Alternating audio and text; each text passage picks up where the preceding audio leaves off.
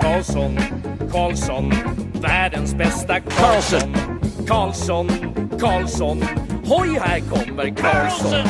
Karlsson, Karlsson, ingen faktiskt ingen annan Karlsson spelar jag så bra som mig. Carlson! Carlson! Carlson scores! Karlsson, Yeah! Karlsson, världens bästa Yes! Karlsson. Welcome everybody to another episode of the Keeping Karlsson Fantasy Hockey Podcast, the longest running fantasy hockey podcast in the world, hosted by two guys who put out more shows than the Colorado Avalanche play games. I'm your host, Elon Dubrowski, and with me, as always, is my very good friend, the fantasy hockey robot, the IPP MVP, the Poopov prognostication himself, Brian Com. Hello, Elon. Hello, everybody. Yes, we are outworking the Colorado Avalanche this week. Last week, we outworked the New York Islanders. And this next week, we're also going to outwork the New York Islanders. A lot of light, weird schedules in the NHL. It's been a very uneven few weeks in terms of scheduling in the league. So we hope you survived while waiting for your players to rack up the GP.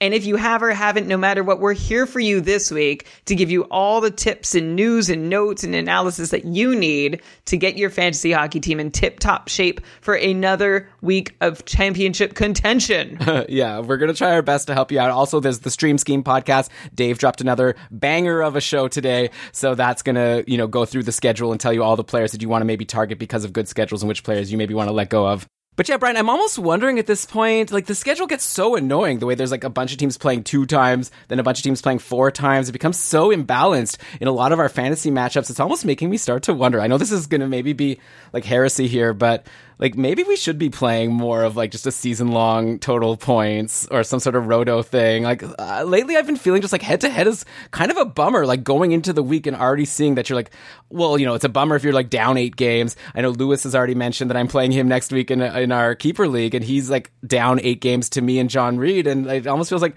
well, that doesn't seem fair. Or I guess if we could do some max games, I know that Fantrax has some more features about you could set like a maximum number of games for the week. I feel like we gotta do something like that moving forward, like with the cupful, because this is getting kind of weird. Yeah, it definitely feels bad to go into your week seeing you're a lot of games down. I actually was, I think, 15 games down on my opponent in the cupful going into this week. And I actually started just planning for the next one because it was a scheduled loss. Lo and behold, my team went bonkers and their team disappeared.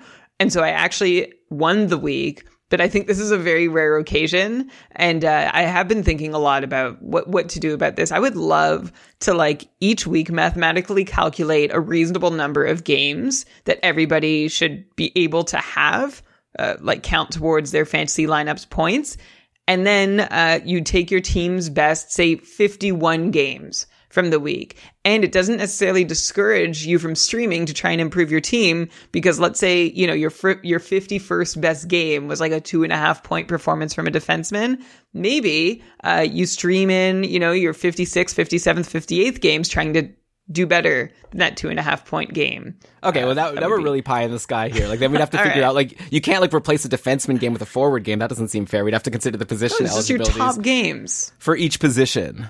Yeah, Yeah. so we'd have to work it all out, and maybe we could save that for a summer show where we brainstorm better fantasy formats. I feel like there are actually some ideas that we can also throw out there that actually exist in the world, so we can maybe go through those first. But I have so many ideas. that I know were we talked about that on the pre-show. in the pre-show, uh, but for anybody who ever wants to build us a fantasy platform, don't just, just get in touch, okay? If you Don't get in touch. Don't get in touch. Okay, just do it yourself. Like we're not gonna do it. Brian's always I can't do it myself. I want I know, but what is the do it. what is the person going to get in touch with us for then? They could just do it. They Oh don't. need yeah, do it and then get in touch. Oh yeah, sure. Market it to us. Yeah, we'll promote it on the show. We'll use it for sure. All right, let's get to the show here today. Okay, so we've got a big plan. Basically, my plan was to go through all the teams and give some like fantasy takes on each team. I sorted all the teams by their rank in the season so far, and then I got through uh, prepping half the teams, and then realized that was already like an hour and a half show. So we're gonna do the top half of the league this week. Then we'll do some news and notes at the end from like the major things from the bottom teams. Then next week we're gonna go through the rest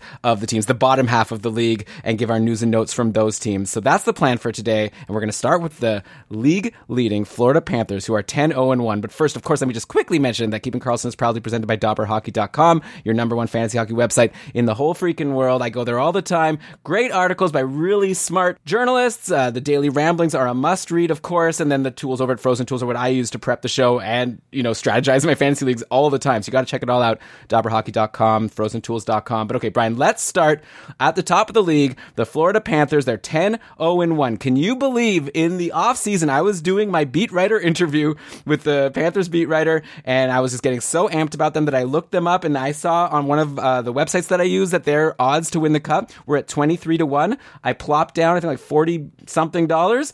If they win the cup, I'm going to win $1,100 Canadian, Brian. So right now that's looking very good because the Panthers can't lose even on Saturday when it was announced that Alex Barkov was going to miss the game, joining Sam Bennett and Bobrovsky on the shelf. And they were against another undefeated team in the Carolina Hurricanes. Didn't matter. The Panthers like destroyed them five to two, like nothing that just goes to show like how good this team is. They don't even need the depth. Like Sam Reinhart was still on the third line, even though they were down their top two centers. So uh, yeah, let's take a look at what happened in that game. It was a huge night for Anthony Duclair, who after getting pretty much no power play time on ice all season long, like not even power play two, he somehow got on, or not somehow, he got on the second power play just because you know there were so many people missing, and then he popped for one power play goal and two power play assists and another even strength assist to boot. So a huge game for Duclair, also potentially making a case for himself to get more power play time in the future future, considering he was there and all of a sudden he got three power play points. Duke's been on fire, by the way, since joining the Barkov Verhaeghe line early into the season. We talked about him on the show. We said he's probably someone you want to add for as long as he's on that top line. I really hope you listen to us. He's got 12 points in 11 games right now. So, Brian, I got a two part question for you about Anthony Duclair to start the show here. First of all, he's an obvious ad in like most leagues, right? If he's still available in free agency, I see he's only 49% rostered on Yahoo. So a lot of people listening might have Duclair available. How can you not grab him right now and just hold at least for as long as he's on the Barkov line? Or I guess you could say at least while he's hot, and then probably even afterwards if he cools down for a game or two, you probably still hold him while he's on the Barkov line. And then I guess the second question though is if you do have Duclair, if you've already added him smartly weeks ago like you should have, is now a good time to maybe try to sell, considering he just had a four point game with three of the points coming from a spot on the power play that he usually doesn't get when everyone's healthy. So I dropped Duclair. This is a, an early confession. I dropped Duclair at the end of last week because he only had two games coming up this week and I was still furiously trying to to add to my games play total. And then of course Duclair does like 5 games played worth of damage in those two games. And now the Panthers have a four game week ahead, including games right at the top of the week on Monday and Tuesday.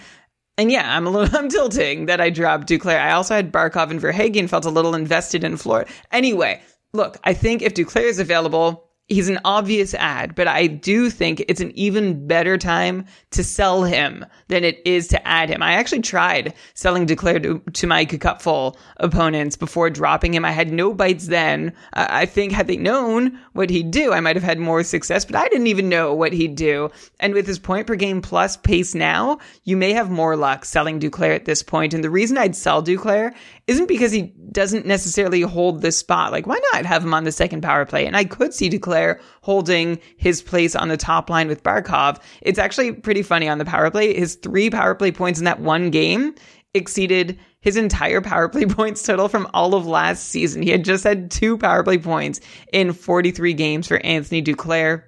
But the reason why I would sell on him is because Duclair has eight goals on 22 shots for a 36% shooting percentage. Of course, the shooting percentage is high, but the other point of concern for me is that Duclair's shot rates are also, they're down a bit from last year. They're coming out to about two a game versus two and a half per game. Um, so I, part of this might be because he started the year with a reduced role, but now Duclair's reclaimed that lost time on ice for the time being by getting bumped up to the top line and most recently seeing time on the second power play he's still going to be fantasy relevant as long as he's on line one. We don't love that Duclair seems to be line dependent, but he's held there for a while this year, including for much of last year too, and was pacing to be a 60 point guy there last season. So I think the, the key to remember here is that I still think Duclair can be a 60 point guy. Um, I don't think he can be more than that on a consistent basis. And the other little ruffle with having Duclair is his downside this year is greater than last year because I think there's a little more competition within the team. We saw Sam Reinhart start the season there. I don't think it's out of the question that Sam Reinhart ends up back on the top line at some point. So absolutely add Duclair, but also if you already have him, I would be kicking tires and seeing if anybody else was interested. And maybe you could deal Duclair uh, for someone who has a track record of being a 60 plus point guy. For example, Elon, if you had Kevin Fiala and I had Anthony Duclair, uh, I would make that trade proposal to you. Would you accept it? Uh, so I would rather have Fiala. I think that's actually a really good suggestion, a good flip. So yeah, I agree with what you're saying. Try to sell Duclair, but obviously don't be like so excited about trying to sell high on Duclair that you end up not even getting a good player in return, right? So feel free to tweet at us at Keeping Karlsson. Make sure you're getting good yeah. value. One reason, by the way, to expect Duclair to stick on the line is that, like I said, the Panthers are 10 0 and 1, so it seems to be working. So why mess with a good thing? And obviously, who knows if this will last all season? And even if it does, they could still shake things around. But yeah, right now it's a good spot. I don't, like you said, I don't expect him to lose it anytime soon. So I think we're looking at at least like around a 60 point player. And you know, right now he's hot, potentially better, but you're saying like you don't see him like being sustainably able to stay better. But I don't know, playing with Barkov, you never know. Like Barkov's been amazing, and hopefully Barkov's by the way back soon. Uh, Florida plays next on Monday, and we still don't have an update, so we'll get that on Monday. But it seems like the Panthers are fine to just let him rest because they're doing just fine without him. Interesting, by the way, that like I mentioned, Sam Reinhart was still on the third line, even with the team's top two centers in Barkov and Bennett out. He still picked up a power play assist because he's on the top power play. Uh, though I gotta say, the player that's really jumping out at me right now is Anton Lundell. He's having a great rookie season, right? He scored a goal yesterday in that game against Carolina that brought him to six points in seven games. Uh, Uh, Lundell like leapfrogged Reinhart, got to play on the Huberdeau line even with all of these injuries.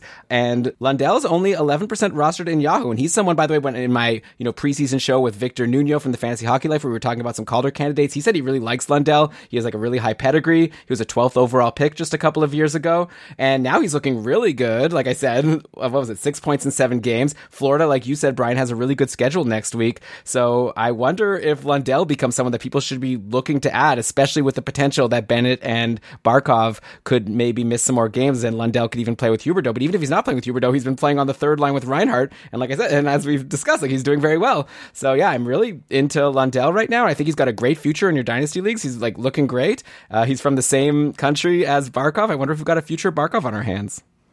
okay, I mean, like that's a there's a lot of Finnish players in the NHL who don't become Alex Barkov, but Anton Lundell, Lundell does have some pedigree, which is very exciting, and it's uh, it's nice to see him have this quick start in the league. The reason that I would be a little cautious about adding Lundell is because he has just 10 shots through seven games. He's scored on three of those 10 shots for a 30% shooting percentage.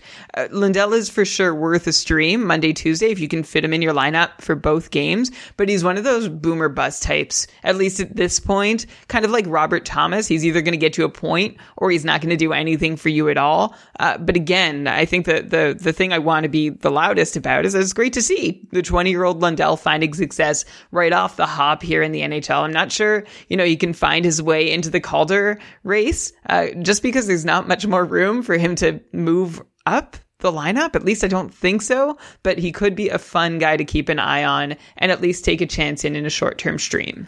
Yeah, stupid Lucas Raymond over in Detroit keeps getting points. It's hey, making don't hard. Call him, don't call him stupid.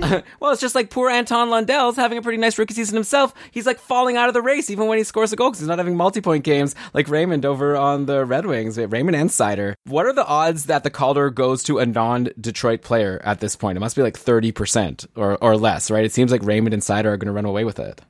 Yeah, and Zegras has faded, who was also an early favorite, and Caufield is down in the AHL. So it seems, uh, yeah, Detroit is an odds-on favorite to have the Calder land with someone on their roster. It'd be really surprising if not. Don't forget they have Alex Nedeljkovic too. Uh, that's true. They also have uh, Joe Veleno, though he got sent down today, so yeah. I don't think he's neither of those guys are going to win the Calder. But Raymond and Seider, maybe they'll co-win. Wouldn't that be cute? That would be so cool. I wonder what it's like to have your teammate and you're going up against. Do you get money for when? Anyways, okay, we got to move on. We got still uh, how many is it? How many teams are in the league? 16, 32, 60. So we got 15 more teams to go. So let's keep moving now to the team that Florida beat, which still remains, by the way, this ranking is in terms of just total points. So maybe it's giving a bit of a boost to teams that have played more games. We have Carolina now is nine and one, and they were on the other end of that beating. And it was a pretty weird and unfortunate game for them in net because Frederik Andersen finally had like his first bad game of the year. He got pulled after letting in four early goals uh, Antti Raanta came in and being Antti Raanta, I feel bad for him, by the way. This is not to make fun, but he collided with Ryan Lomberg, ended up leaving the game. I think Raanta's going to be out like long term, knowing him. Like, honestly, knowing Raanta, like maybe we don't even see him for the rest of the season. But uh, yeah, so he's gone. Uh, in the meantime, Frederik Andersen came back and he finished the game. Actually, did pretty well. So I guess like he just needed a little bit of a rest, and then he was able to hold things down. You know, wasn't able to uh, help Carolina come back and win the game, but he didn't let in any more goals after he came back.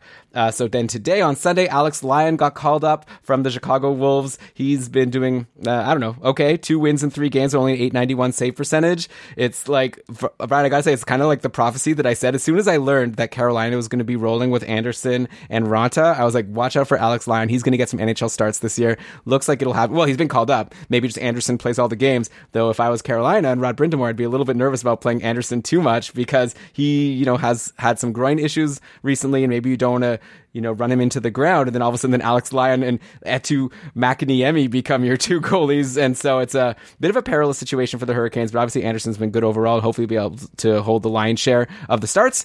But uh, in the meantime, I don't know. If you're in a super deep league, if you're in a dynasty league like mine, where goalies are hard to come by, Alex Lyon's gonna get into the nets. We'll see how he does.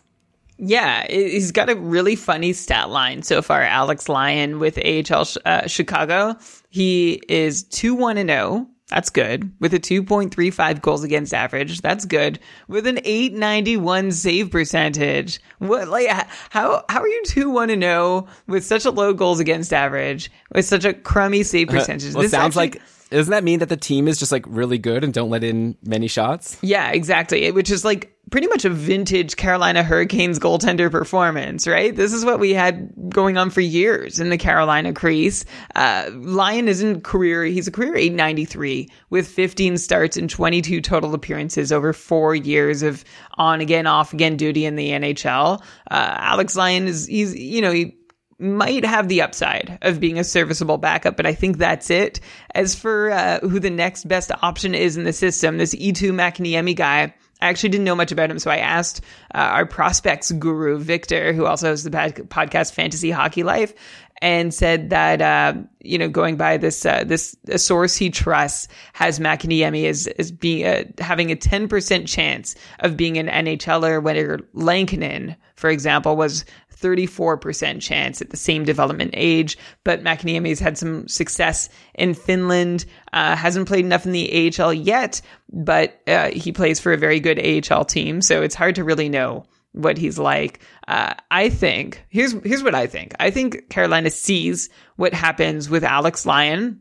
And if it's not working, if he can't play often enough or well enough to back up uh, Freddie Andersen, because man, that Antti Raanta injury was so freaking hard to watch, right? It was a cool play for him to try and make, but was not worth the outcome. Like Antti Raanta, you know who you are. What are you doing? The like it was not unpredictable at all that he was going to get smoked charging out of his crease the way he did. And I thought we all thought he would get hurt this season, but not like that. Like you can't be reckless if you're anyway. Uh, so if Alex Lyon can't step in, to play enough games or play well enough to spell Freddie Andersen, I wouldn't be surprised if Carolina goes out and seeks outside help rather than looks at this Eetu Mäkiniemi fellow. I think, uh, and my fearless prediction is that Carolina looks to reacquire Anton Forsberg from Ottawa. Ottawa just sent oh. down Filip Gustavsson to Belleville for like why he might be the best goalie on the team right now. Uh, so they have an extra. I think uh, I think it's a match made in heaven. Make it happen.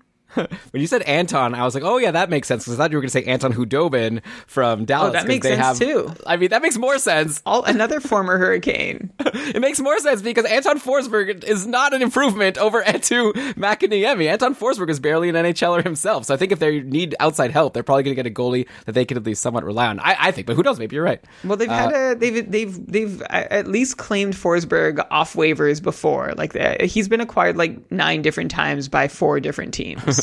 yeah, for sure. So okay, we'll wait and see what happens. Dallas obviously right now does have the overage goalies, but yeah, I'm gonna just make my own fearless prediction, and I don't want to put a jinx on anyone, but I, I find it hard to believe that uh, uh, Frederik Andersen's going to stay healthy all season as well. But uh, no jinx. Oh, Hopefully man. he'll be fine. Okay, so uh, let's go now to the Edmonton Oilers, who are nine and one. This team, man, like you don't, they don't even need good goaltending, right? Like Mikko Koskinen was actually really good with Mike Smith injured. He finally put up a stinker on Friday. He only stopped twenty of twenty five shots against the Rangers, but it didn't matter because they're the Edmonton Oilers and they overcame and they won the game anyways, six to five. That McDavid third period tying goal, like OMG, right? Like he just like decided, hey, you know what? I think I want to score right now. Uh, and then he realized, oh wait, I can't go into the zone yet because I'd be offside. So I was like, okay, let me just skate around for a little bit. Oh, okay, everyone's finally gotten out of the zone. All right, let me just go in and walk through four players and go score a goal that makes it look easy. Like McDavid's amazing. I'm at a point now where the Oilers almost guaranteed they're going to give their goalie like a four goal head start, and their goalie just needs to be average enough. But anyways, okay, so Koskinen wasn't great in that game, and it's interesting timing because Mike Smith will be back soon, it seems. Uh, so Brian, now it's an interesting question because anyone who grabbed Koskinen got a lot of value out of him. I wonder if Edmonton will now that they're seeing, you know, Koskinen is decent enough, maybe they try to go 50-50 since Mike Smith is no spring chicken and he's coming back from injury himself. I would imagine the Oilers would be best served if they could get similar results regardless because they score five, six goals a game anyway. Why not just go 50-50 with Smith and Koskinen? So I'm a little bit nervous as someone who has Smith in one of my leagues if he's going to go back to be a workhorse now that they've seen Koskinen play decently.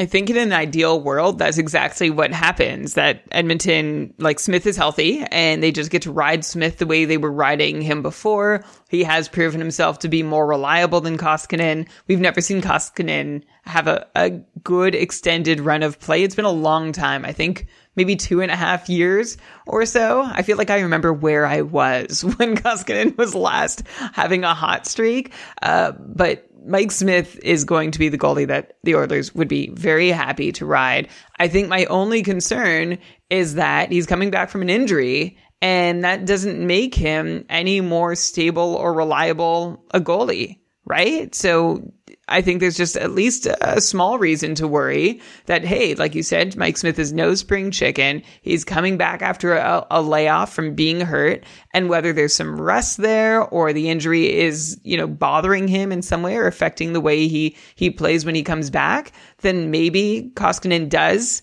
get more of a sniff and closer to a 50% timeshare. But I really, uh, I, like, I would be ready to cut ties with Koskinen pretty quick once Mike Smith comes back. And then if Smith struggles, yeah, I would look to add Koskinen uh, if it doesn't look like Mike Smith can carry the workload again. But uh, not to give, uh, like, I don't want to take uh, Koskinen's due away from him, though. He's overall pretty good while Smith was out and had some really stellar plays shorthanded. But I still think this is Mike Smith's crease so long as he's able to hold up in there yeah, I guess we'll see. If I was running the team, I would try to go 50-50 and try to keep both of these guys healthy. Since, like I said, I don't think it matters who plays in nets. As long as they don't play absolutely terribly, as long as they only let in four goals or less, they're probably going to win anyway. Uh, by the way, Tyson Barrie continues to have his time on ice bounce like all over the place. He had 14 minutes and 12 seconds versus Vancouver last week, 23 minutes and 16 seconds versus the Rangers. So you have no idea what you're going to get from Barrie, except looks like production, right? Like he's still putting up the points. He had a goal and two assists versus the Rangers that brings him to eight points in 10 games. So yeah, I, you know, maybe notoriously traded him when maybe I shouldn't have. I got Marchessault who scored another goal today, so at least I don't have to be tilting too much about trading Barrie. Seems like he's gonna like, you know, have a couple nothing games, but then give you like a big multi-point game to end up catching up to being similar to his point pace from last year. So I'll throw it out there that maybe I was like a little bit too nervous about Barrie losing that deployment. Uh, looking at some other Oilers and how they're doing, it's pretty insane, right? They're scoring so many goals. Let me give you some point paces of the top Oilers. So Draisaitl, I don't know if people are aware of this. Draisaitl has more points than McDavid at this point. Draisaitl's pacing for 189 points. McDavid right behind him pacing for 180 points. Ryan Nugent Hopkins has 14 assists and no goals in 10 games. That's an 115 point pace. Puljujarvi pacing for 98. Zach Hyman's at a point per game, so he's pacing for 82. Then you got both Nurse and Barrie pacing for 66. Even Evan Bouchard is looking amazing. He's got six points in 10 games. That's a 49 point pace, which would lead a team in points for defensemen on most teams. So, Brian, at what point do we like start believing in all of these points? Point paces and think that they could all be for real. Like you have, you look at it and you're like, there's no way that like McDavid and Draisaitl are 180 point players. Nugent Hopkins is over 100 and like Hyman and Puljujarvi are point per game guys. But at the same time, like if Edmonton's scoring all these goals and like, are you seeing a reason why we should expect them to slow down? Or maybe is this potentially like somewhat for real and all these guys are actually going to maintain or at least somewhat maintain these insane paces? First off, on Tyson Barrie, I uh, I don't want to make you regret trading him. I mean, you were trading not just Tyson Barrie, you were trading away the angst associated with holding him while it looks like he was losing his job. He is down two minutes tonight at five on five, but he is holding down the fort anyway with his overall scoring. So he looks okay. Uh, he like is seems to be in a, uh, still a danger to get yandled at some point this season, but uh, he's in a pretty good spot on a team that's putting up so many points, as you mentioned, Elon. And I'm not that worried about Barrie falling below a 60 point pace.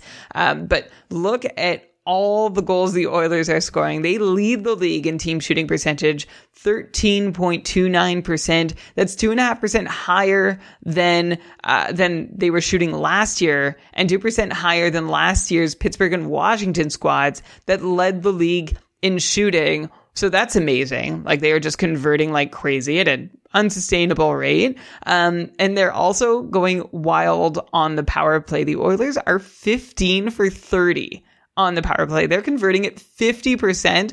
Uh, if anybody's able to crunch the numbers somehow, I would love to know the latest into a season a team has been 50% on the power play, like the most number of opportunities a team has had with the man advantage, because that's crazy. After 30 power play opportunities that the Oilers have 15 power play goals that said, I don't expect the Oilers to keep that 50% conversion rate on the power play going or that crazy high shooting percentage. So I don't expect all of this scoring to hold Elon, but I also don't want to take away the fact that Edmonton ranks second in the league behind only Carolina in all situations expected goals for. So they've earned a lot of this, but they're still scoring about a goal per game higher than their expected goals numbers. So I don't think all this production is for real.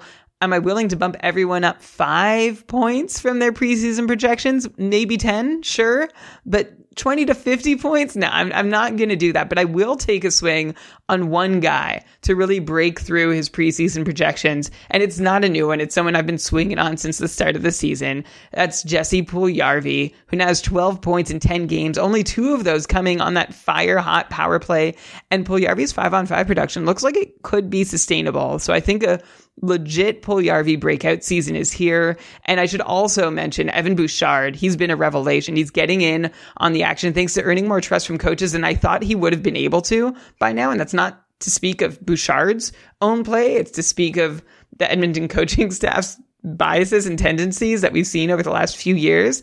Uh, they haven't really tended to give a guy like Evan Bouchard a long look in a good spot, but here he is, and he is a must roster in I think nearly all fantasy formats. So if he's still in your free agency, this is a as a, as Ben and Lewis would say on Short this is a pause the pod moment and go check and see if Evan Bouchard is still available because he also is the heir apparent to Tyson Barrie on that top power play. So if Tyson Barrie really does stumble or make Dave Tippett mad, Evan Bouchard is just there waiting in the wings. Oh wow, interesting. I didn't think that Evan Bouchard was going to be a pause the pod guy for you, but I guess yeah, he's getting all this ice time with these great players. So you got to expect he's just going to get these points. Sometimes you could just give it to McDavid, like I said, and watch him just walk through everyone, and you can get a free assist just like that. And that's also probably why that shooting percentage is so high, right? When McDavid dekes out the goalie in such a way that all of a sudden he has an empty net, that's going to generally yield a pretty high shooting percentage. All right, so let's go to another Canadian team now. That's actually uh, the next on the list here. So Calgary Flames also having a great start to the year. They're seven one and three at the time of recording. We've already talked a bunch about how great the top line has been. Gaudreau, Lindholm, Tkachuk, all having amazing seasons. Jacob Markstrom is, has been phenomenal. He's a 942 save percentage after shutting out the Rangers yesterday. He even has two bad games this year. Like he had two like sub 900 save percentage games and he still has a 942 save percentage. So that just goes to show how good he's been aside from those two, you know, rougher outings.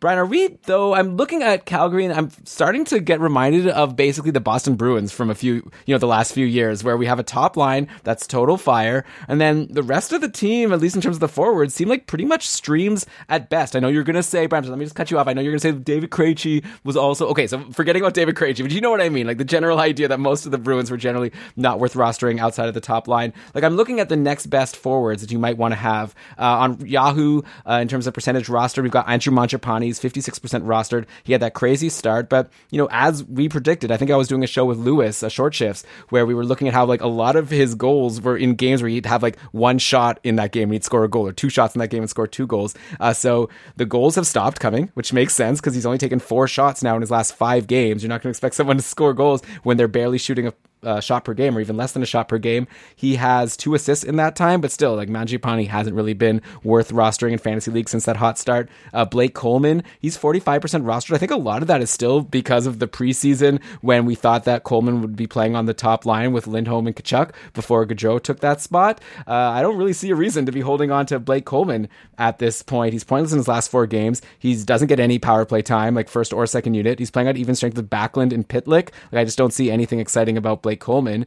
Uh, then you go down. Actually, um, Sean Monahan's only 28% rostered. I was I would have expected Monahan would be higher than Mangiapane and Coleman, but I guess not. And I guess for good reason because he hasn't gotten many points this year. Though he's actually kind of doing well lately. He has five points in his last six games, all on the power play believe it or not. So it's just like Monahan, yeah, he's playing with bad line mates at even strength. He seems to stink at even strength, but if you're playing with the red hot Tkachuk, Gaudreau, and Lindholm on the power play, I guess you're going to be able to make hay, and that's exactly what he's done. So Brian, of like Mangiapane, Coleman, Monahan, are you with me that kind of like no one is worth holding long term on this team aside from the top line in terms of the forwards? Yes, I am with you. I think uh, if you're looking for someone else to have on your roster amongst the Calgary forwards, you know, you do have Sean Monahan, who's I, I, I don't know if I'm right to say he's a premium version of someone like JT Compher or Alex Chiasson or Nick Foligno or whatever power play specialist type who doesn't do much at five on five. I only say Monahan might be a premium version because I think he is really dangerous on that top power play can do more of the lifting by himself rather than, you know, not to discount those other names I just mentioned, but I think Monahan's talent level is there that he can create more on the power play than they can. I don't think though that he's going to reclaim a meaningful top six spot anytime soon, but it's nice that Monahan has been able to still generate some offense with the power play time that he's held on to. And then the other forward I'd consider uh, in Calgary is Andrew Mangiapane, uh, who's, you know, he feels like most like, and I think I've said this on a past episode, most like the kind of guy Mikael Backlund has been in the past, both on Calgary and on fantasy rosters. Mangiapane is a good guy to take a streaming swing on, but not someone that's likely to make a case to be a long-term hold. He's playing with Dillon Dubé and Milan Lucic at even strength. So that tells you uh, about as much as you need to know about how many five on five points we can expect from Mangiapane. There's really no one else to play with for him or anyone off the top line in Calgary, which is very reminiscent of Sutter's, you know, top end Los Angeles teams from the past. Remember that Kopitar line did so much heavy lifting and then everyone else was just a role player. And I feel like that's what's happening in Calgary now. Yeah, I'm with you. I think that at this point you want the top line or bust in terms of forwards, which is pretty rare on a team that's doing so well. Uh, Lewis is pointing out that there's another name on the team that we should probably talk about. Lewis is here in the chat. Uh, there's a fellow named Oliver Killington who's a defenseman no. on the team. No, it's Shillington. It, it's spelled Kylington, mm-hmm. but it's pronounced Shillington. I thought that Lewis was joking, like making a joke, like Shillington, like he's a shill or something, and it was some joke I didn't get. This is for no. real. That's his name. Yeah, he's from All right. Sweden. I'm not sure if it's like a yeah. Fair enough. All right. Well, Oliver Shillington has been great. he has seven points in his last six games. This is a defenseman who's not averaging too much ice time. Like nothing I'm seeing is like I'm not seeing a reason why he's getting all these points. Usually, like a defenseman who plays less than 20 minutes a game and doesn't get much power play time. Like it's like a third pairing defenseman. Not someone we usually talk about on the pod, but of course, a good way to get talked about is when, like I said, he has seven points in his last six games. Is there anything here, Brian? Like a Shillington? A good player? Like, is there a chance he could, you know, like uh, Rasmus Andersson hasn't been doing too too much, and he's the guy holding the top power play. Like, is there is this is there an offensive upside for Oliver Shillington where potentially he could, you know, translate all of these points into getting better deployment, which could then lead to more points? Well, these seven points in 10 games for Shillington uh, add to his career total. So now he has 23 career points in 105 NHL games. Uh, he's been around a while and his star was a little bigger earlier in his career. He was part of the famous tweet about who Boston could have drafted three in a row between Barzal, Connor, and Shillington is the forgotten third that they, the Bruins did not take but did not turn into a superstar. So there there was some pedigree for Shillington, but I don't see a whole lot of upside at this point for him. He is finally seeing more than 15 minutes a night for the first time in his NHL career now that he's 24 years old. But I'm not uh, like yeah, you can watch him, but I think Calgary right now is just pouring on the goals so often that he's just happened to get in on them. The funny bit is that he played 3 games in AHL Stockton last year and had 3 goals in those 3 games. So like we see these like random bursts of offense, but over his AHL career he hasn't been more than a half point per game guy, and I don't expect that to suddenly show up in the NHL either. I'll keep an open mind, but I'm not counting on it.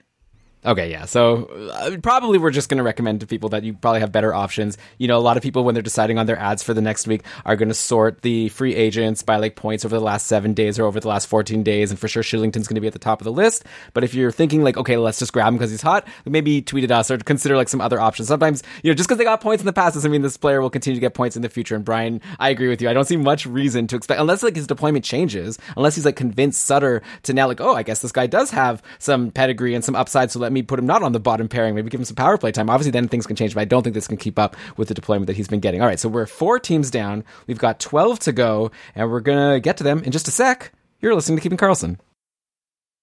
Okay, we are back, Brian. Let's go now to the St. Louis Blues, who are 7 1 and 1. They'd probably be higher in the list, except they haven't played as many games as the other teams we've talked about so far. But the Blues are playing today, actually, so maybe by the end of this podcast, they'll be up to 8 1 and 1 because they're currently beating the Blues 1 0 after the first period on the back of, uh, Brandon Saad goal. And I wanted to talk about Brandon Saad because he's someone that's actually available in a lot of leagues right now. Uh, he missed some time, you know, on the COVID protocol, but right now he's playing on the top line with Ryan O'Reilly, who also just returned from the COVID protocol, and David Perron. So that's the place you want to be on the St. Louis Blues. So Saad, obviously very interesting. I guess the other place you'd want to be is beside Vladimir Tarasenko because this guy has just been nuts. He's up to 11 points in nine games going into today. Just a huge steal for anyone who drafted him, right? Like Brian, could you imagine? It's so weird. Like we had all of these years where on the podcast I was talking about like it would be cool if Tarasenko could like break past being like a 75 point guy. Like seems like the kind of player that could have the upside to be point per game or higher. And you were always like, no, I think that 75 point pace is exactly where he's at. And now like this year, the year where we would have been like, you know, laughed at if we were predicting 75 points for him going into the season. You know, like I think most projections had him closer to 60 or 65. Imagine if then this is the year that he actually does the thing that we, he never was able to do before and is able to keep up the space and is like a point per game player or higher. Uh, he's been doing it so far. Obviously, Brian, you're going to answer now. And I'm sure based on the answers of all the other players I've asked you about so far, I have a feeling you're going to say he can't keep it up. But uh, what do you think so far of the start of, Vladimir Tarasenko? Vladimir Tarasenko is playing possessed still at five on five. He has been incredible, obliterating career highs in shot rates. And the rest of Tarasenko's rate stats, they're right back up to where they'd been before the rash of injuries that kept him out of the lineup for most of the last two seasons. So if you were worried that Tarasenko coming back from missing so much time, from having some injuries, from being disgruntled, was going to show any of that in his numbers, uh, you're wrong. He's proven you're wrong. Eat that, says Vladimir Tarasenko to you. He has four shots a game this season, despite being on the third line. Uh, and because he's on the third line, obviously he can't put up the crazy amount of shots that he might be able to otherwise. But Tarasenko, if you're just looking at rates amongst all players who've played more than 100 minutes this season at five on five, Tarasenko ranks fifth in shots per 60 minutes and 13th in expected goals per 60 minutes. And honestly, Looking at the other names at the top of the table, Tarasenko is one of the only names I trust to really be finishing. Like there's lots of guys up there who get lots of looks from dangerous spots, but they don't have this reputation for converting. Like, for example, Jesper Fast. Uh, I'll take Tarasenko over Fast any day of the week, even if Fast numbers are a little higher in his shot rates and expected goals rates. So this makes Tarasenko one of the most dangerous players in the entire NHL, despite being down a minute and a half per night at five on five, but he's making up for that on the power play. Tarasenko is pacing for 37 power play points this season right now. That would be way above his career high. So you said, Elon, you expected me to throw some cold water on Tarasenko. And look, I, I see reasons that Tarasenko can't keep up his 100 point pace, but I don't see reasons like, and this is surprising because like you said, we were looking at, at this season assuming some poor deployment scenarios, which he's kind of landed in, that Tarasenko would be limited to 60, 65 points. I don't see any reason Tarasenko can't keep being the 75 point threat he's always been in his current deployment. And I still think there's a chance he can add five or 10 more points to that total, which is insane given the hand he's been dealt. And you know how hard it's ever been to knock me off my Tarasenko 75 point lock it in pedestal, right? I've always been like, he's going to get 75 points, plus or minus two. He's never going to break out beyond that. But suddenly I'm like, maybe he can. He's angry enough to do it. He's healthy and rested enough to do it. I don't know what it is, but good for Vladimir Tarasenko playing amazing. I'd love to see him beat point per game this season. And hey, uh, right now, maybe he's not on the third line anymore. Unfortunately for St. Louis, Braden Schenn is out with an upper body injury, being evaluated in St. Louis right now. So we'll get an update at some point. Hopefully it's not long term. But while Schenn is out, I'm pretty sure this Tarasenko, Kyrou, and Robert Thomas line is now the second line, right? And then, which is bad for poor old Pavel Buchnevich, who is down on the third line. with, I it's Barbashev and Kostin. He's used to playing with Braden Schenn uh, when he's not out of the lineup for being suspended or, or injured or something. So uh, right now, Tarasenko maybe we'll even see a little bit more ice time in the short term which could lead to more shots and more of all the good stuff that you're excited about. Yeah, that would be really great for Tarasenko. And I also do need to like follow up on a lot. The last time we talked about Tarasenko, I said sell high. And I still think you you can and should if you see anybody valuing him above an 80 point player. Uh, but I think you know, I might I might back off that. I might feel a little more comfortable with just holding Tarasenko and expecting 75 points, give or take, uh, and hopefully more. But that hopeful is strong enough now that yeah, I might back off the sell high. If you did, I hope you did really well and got at least a 75 point player for him. But you might want to hang on now. I'm like I'm I'm more convinced. Yeah, I mean, when you're already getting to the point where you're being like, now you need to ask for an 80 plus point player, it becomes pretty hard to sell. yeah. Though, actually, someone in Cupful traded Tarasenko for Panarin recently, which I think right. was a win for the Panarin manager. Or, yeah. sorry, the new Panarin manager. But still, Tarasenko, like you're saying, no slouch. So I no no sadness with having Tarasenko in your lineup. That's for sure. I will just add part of my take for for selling high on Tarasenko was that if he does go to another NHL team, he might not be in like such a, a killer role because someone a contending team is going to want to add Tarasenko. Um, so that would be the only like that would be that that reason still exists. I'll just that's the whole picture. Okay, we can move on though. Yeah, okay, but I mean he's currently been on the third yeah. line. It hasn't been such I a know, killer role. I, yeah. How how much worse could it get? I don't know. Like maybe he's not uh, a shoe in for the top power play. I don't know. Right. Yeah. I mean, that would be crazy. Why are you trading for Tarasenko, not putting him on your top power play? But okay, we'll wait. We'll discuss that when the time comes. Uh, so I guess, yeah, covering this team. Uh, what else can I say here? Torey Krug is uh, on the COVID protocol right now. So in the short term, anyways, Justin Faulk is looking like he's going to be on the top power play. We'll see if he's able to break out of his cold stretch. And then, yeah, Robert Thomas is the guy centering Tarasenko on what's now the second line. And Robert Thomas has eight points in nine games. So I already talked about how Brandon Saad may be a good guy to stream in. He has four points in five games this season, already has another goal today. So make that five points in six games. Uh, Robert Thomas, I would say would be my next favorite potentially available St. Louis Blues forward. Uh, Brian, looks like I've got Saad and you've got Thomas in our keeper league. We both decided to stream a blue for their game today and then four games next week. So we'll see who does better between Saad and Thomas.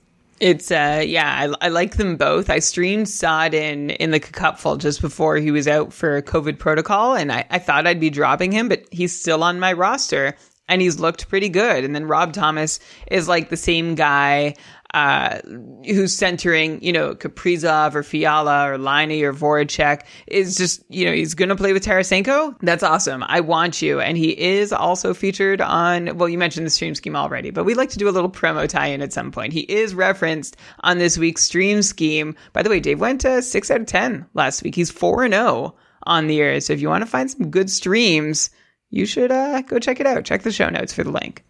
Yeah, maybe one week I should just try to get all the players he recommends in a league. It seems like you do pretty well. Uh, okay, so Brian, let's now go to the Toronto Maple Leafs, seven four and one. Can you believe it? Just a couple weeks ago, if we were doing this and listing all the teams by their total points in the standings, Toronto would not be coming up for a while because they had a bad start to the year. But now they're on a five-game winning streak after beating the Boston Bruins five to two on Saturday. Jack Campbell stopped 42 of 44 shots in the win. Uh, Petr Mrazek is injured once again. Campbell now has an 936 save percentage in 10 games. So uh, last week we talked about how like Mrazek was back and then you were saying how like I was, you know, being like, "Oh, Campbell's been so much better than Mrazek. I wonder if he's going to be the workload guy." Then you said, "Well, I think the Leafs would be smart to like even if Campbell is better, they should probably still not play him too much because they don't want him to get injured." Kind of like what I'm saying about Carolina. But anyways, with Mrazek injured, it looks like the Leafs won't have any choice.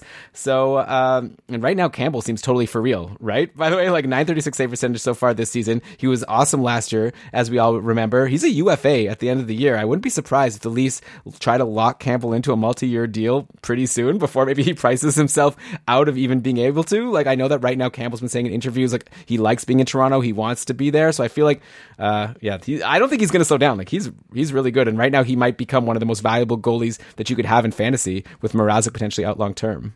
Absolutely, you can have the Toronto starter Jack Campbell, who's who's playing well, and you're right. The Leafs uh, might want to look at locking him down. The challenge for them is that Toronto has six million dollars of cap space next year right now with seven contracts expiring. So you'd think they'd want to make Jack Campbell a priority, but I, as they have been for the last couple years, I think the Leafs are going to have to be creative to figure it out. Uh, in the meantime, I'm sure they're happy to just have a goalie they can rely on and count on. Touch wood to hope that this can last. But way to go, Jack Campbell and the Toronto Maple Leafs, who seem to be a match. Yeah, and this team, like I said, is on a hot run right now. Obviously, a big part thanks to Mitch Marner, who has been great. Like we talked about him after his cold start. It was like when Auston Matthews had missed the first few games of the season and Marner really didn't do anything in Matthews' absence. Uh, I believe we said on the show that now could be a good time to, you know, try to buy low on Mitch Marner. And if you did, you're super happy because he has 11 points in his last five games. Right. 11, over two points per game lately after his one goal and three assist performance versus the Bruins. Also, uh, Marner's been doing something that's really been intriguing me. He has four shots in each of his last three games. And he's a guy who, when we were talking about him on the show during his cold streak, I was saying like the one thing I don't love about Marner is you kind of need those assists because he's not really helping you anywhere else. He wasn't taking a lot of shots, but if he's going to be taking four shots per game or even a little less than that, all of a sudden he becomes like a really valuable guy in fantasy who's helping you, you know, across the stat line. Also, if you're taking four shots per game, some of them are going to go in the net, uh, just like what's been happening recently. Has three goals in his last four games. Kind of reminds me like of Alex Barkov early in his career. I remember that I really had this idea of him on Florida as like a really good player, but he didn't take many shots. He was like maybe like a two shots per game player. And then just out of nowhere, he just like all of a sudden turned into a guy taking like five, six shots a game in some instances. So it was almost as if like he just got like the door opened by his coach saying, why don't you try playing differently, take some more shots? I wonder if something like that's happening with Marner. I don't really have any advice to give about Marner or really a question for him. Just curious, are you as intrigued as I am by this increase in his shot counts? Obviously, three games is not a large sample size, but I'm very interested to see if Marner has changed something and if he's going to be starting to take more shots on goal as part of his game. Mm, first off, at least let's summarize. This was the coldest hot take I've ever had, right? Which was to stick with Mitch Marner, even though it was all chicken little in Toronto with the way the season started, and specifically with Mitch Marner. Uh, he's improved, uh, and I think it's worth at least giving a little bit of credit. I know this might be crazy, but to Alex Kerfoot, uh, taking Nick Ritchie's spot on his line, I think I give Kerfoot some credit here. I think he's like a solid top six player who uh, like adds some stability and is someone that someone creative like Marner can work with. I also think it's interesting that Marner is sticking with Tavares and he's not going to Matthews's line, which could be interesting for Marner's shots, right? Because Auston Matthews is the big shot taker and Marner is the disher in that equation. I wonder if Marner and Tavares have like a more equitable share of that. There's no indication that that is actually true yet. Um, Marner's shots are actually coming on the power play uh, so you're seeing this this slight uptick in his shot counts from being a three shot per game guy to a four shot per game guy. He's shooting more on the power play than ever before. So we'll see if Mitch Marner continues doing that. That would be nice if he could add that element to his game. Okay, yeah, but very good call out that it's Kerfoot that's been on the top line with Tavares and Marner. Uh, Leafs play Monday, Wednesday next week, so there's a good stream for you. He has four points in his last four games, and then the second line, for what it's worth, or maybe this is the first line, but Matthews, Nylander, and Michael Bunting. So it's Bunting and Kerfoot that are your players in the good spots on Toronto next to all of these superstars. Okay, next up, Brian, let's go to the New York Rangers, who did not have a great showing in the 6 0 loss to Calgary yesterday, but otherwise, they've gotten off to a really strong start. They're 6 3 and 3 on the year. Uh, last week, we talked about the Rangers, right? We covered how Lafreniere and Kakko should probably both be dropped, and we were definitely right about that. They haven't done anything in this past week, so I don't really have too much of fantasy relevance to talk about on the Rangers. So let's just give some flowers to Adam Fox, who's just having such an incredible start. He has 12 points in 12 games to start the year.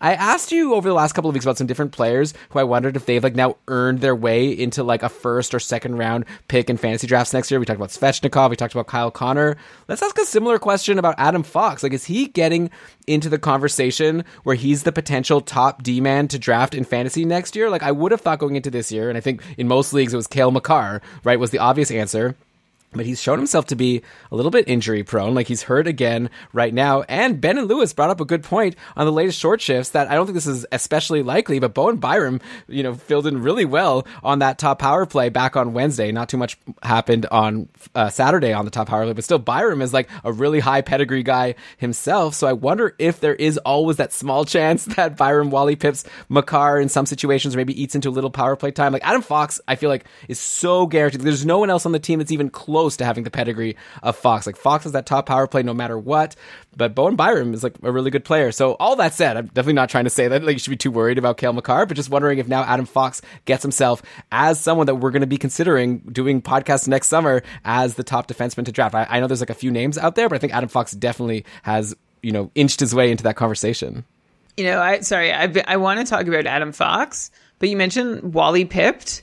Do you know where that comes from? It's a baseball thing. I think that the guy who broke the record, Cal Ripken, I believe. Lou Gehrig. Oh no, Lou Gehrig. Right. Okay, that's a different. Yeah, Lou Gehrig broke a record for the most ever games in a row. I think before Cal Ripken broke that record. I might be. I'm not a big baseball guy, but I think it's like that when Lou Gehrig started that streak, it took the spot of this guy Wally Pipp who got injured. Am I right? right? Well, he had a headache. Apparently, the story goes. So he called in sick, and. uh then Lou Gehrig started a game, and that was the beginning of like I don't know, a very long run. We're not we're not baseball guys over here. yeah, but the thing is, like, also that story's kind of silly because maybe like the message of the story is like being like, next time you have a headache, don't call it sick. Like, I have a feeling that Lou Gehrig, this like all time famous baseball player, would probably have ended up taking his job eventually, like a couple games later. Yeah, but Anyway, well, I um, don't know. I, I don't know if Bowen Byram, yeah, would would do that to Cale Makar. I like. I, I don't see Makar getting Wally pipped in with in any of the conceivable contexts.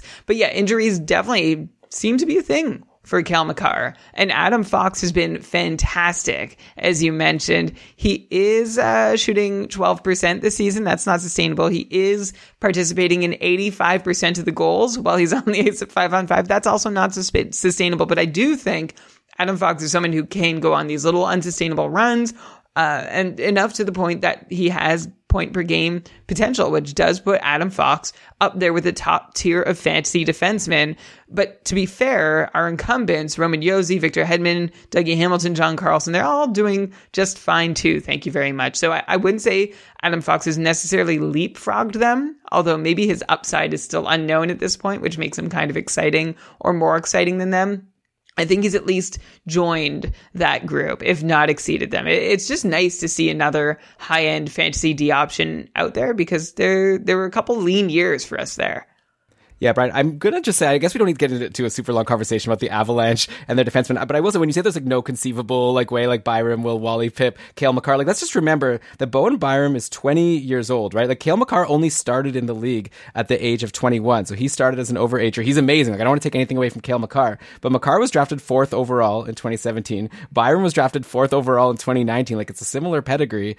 Uh, so I like maybe not now. Like it seems weird now because Makar's been so amazing, but like come a couple years from now, I think it's definitely definitely possible that Byram is potentially taking that top power play. Sorry, I don't mean to ever rule it out. Agree. Bowen Byram is talented enough to court. We've had this conversation, right? He's talented yeah. enough to quarterback a top power play. He might be doing it already in like half the league or even maybe two thirds of the league's rosters. Unfortunately, he is stuck behind one of the best quarterbacks in the league. So we'll see if that opportunity ever presents itself to him. I wonder if it gives the Avs uh, like some flexibility if they ever have the forward depth to do it, if they want to split two units, if they wanted to, to run it that way. But that's pretty hard to do. Like, of course, you want MacKinnon, Rantanen, and Landeskog together. It seems weird that you would break those guys up yeah, so I guess we'll see how things look in a couple of years when Bowen Byram is the is an age that Cale Makar has actually been in the league so far. Uh, but okay, let's focus back on the here and now and go to the next team in the list of the top teams in the NHL standings, and we get to the Philadelphia Flyers, who are six two and two to start the year. This team's so weird. Like remember, it was like two years ago, Philly was amazing and they looked like to be a cup contender. Then last year they were terrible, and now this year they're starting off as an amazing team again.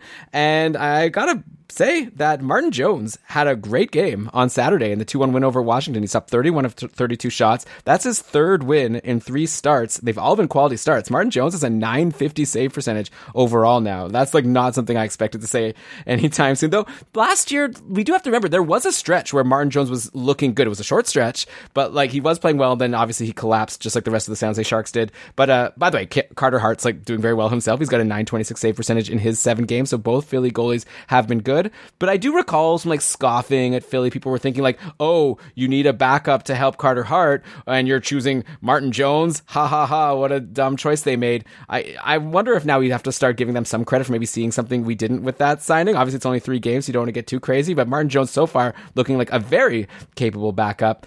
Uh, so curious to know what you think so far. Is Philly looking good? Or are you still like nervous that Martin Jones is like a risky, you know, stream every time he plays? Or is Philly, you know, such a good team? And has Martin Jones been good enough that, you know, if let's say you wanted to stream in a goalie on a given day and Martin Jones was available and starting, is he like someone that makes you nervous at this point? Or are you starting to feel like maybe he's pretty decent as a backup? I have a little more confidence in him just because of the team he plays for.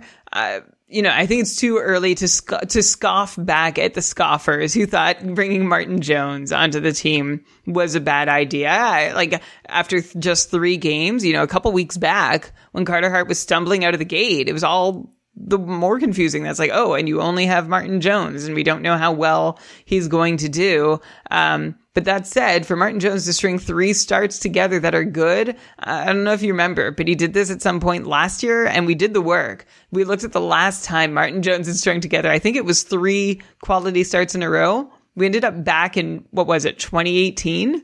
Or 20 it was a long time. It had been two to three years since martin jones had done that. So it, it's nice to see him doing well. We have left room to believe here on the keeping Karlsson fantasy hockey podcast that martin jones can be a decent timeshare or number two goalie on a good team in the right situation. And jones has delivered so far with an above expected save percentage at five on five. And here's a fun martin jones fact that i tweeted earlier today at keeping Karlsson on twitter Jones is especially succeeding on the penalty kill. He has faced 17 shots against and he's made 17 saves over 15 minutes of short-handed time. So his save percentage, his expected number on the penalty kill is 891, but Jones is pitching a perfect, uh, what do you say, 1.00 save percentage, perfect thousand. So that's one reason Martin Jones numbers have been as good as they've been. But at five on five, both Jones and Hart both look really good. So that's great. Let's keep watching. It's it's about time Philly had something go right in net. And I just like so I know a lot of Philly fans are just waiting for the other shoe to drop. Let's hope it doesn't happen. Let's hope this tandem keeps working. Yeah, it definitely seems to me like Philly goes as far as their goalies take them. Like the years that they're good are the years when their goalies are doing well. So hopefully Hart and Jones can keep it up. Uh, and of course, since we're on Philly, sure, we could spend some time talking about how great Couturier, Giroux, Atkinson, Konecny have been. But okay, everyone knows that. Let's instead talk about someone on a cold streak on this team in Joel Farabee, who after starting the season with three straight one goal, one assist games, he's now pointless in seven games, which is like, it's pretty wild, right? To go from like getting multi-point games over and over and over to all of a sudden doing absolutely absolutely nothing. He's been playing with Brassard and Atkinson at even strength. He's getting a very low amount of power play time on ice from the second power play unit, like less than 40% of the power play time most games. So, Brian, uh, you take a look at Joel Farabee. Last year, he had a 57 point pace, which was considered a breakout by a lot of people. We didn't expect him to be that good. And then he had a hot start this year. So, how much rope has he earned from that like good season last year and this hot start where we are going to say, I know he's cold, but I'm going to hold on because he's shown us the upside? Like, how much longer do we wait before we start actually deciding, no, maybe he's someone that we can drop at this point? Yeah, well, that's it's a great question. So let's Thank you. Yeah, I how long can we wait before writing him off? Uh, well, it, first, this is kind of deja vu, right? For Joel Farabee, last year he had that four point game to start. Everyone added him on the second day of the season. I think that was because of Farabee's four point game, and everyone was also just starved for hockey and to react like crazy to something.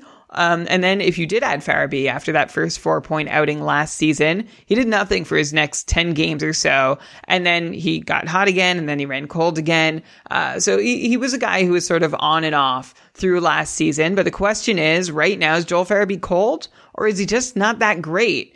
And my answer is that I don't love what I'm seeing from Joel Farabee, and I'm tending towards the latter just based on what I've seen so far. Uh, Farabee's shot rates and shot attempt rates are down. His threat level, his expected goals are, are, nearly halved. Only eight shots for Farabee in his last seven games, and he has had no shots at all in three of his last seven games. So I, I think the deeper question here is why is this happening? Uh, and and that I'm actually not sure, and I'm gonna sort of try and figure out the answer as I watch some more of his games and look at more of his numbers. But Farabee just does not look like a 60 point player the way things are going for him. We figured this season, like we wanted to get excited about him, right? He, we figured he had breakout potential.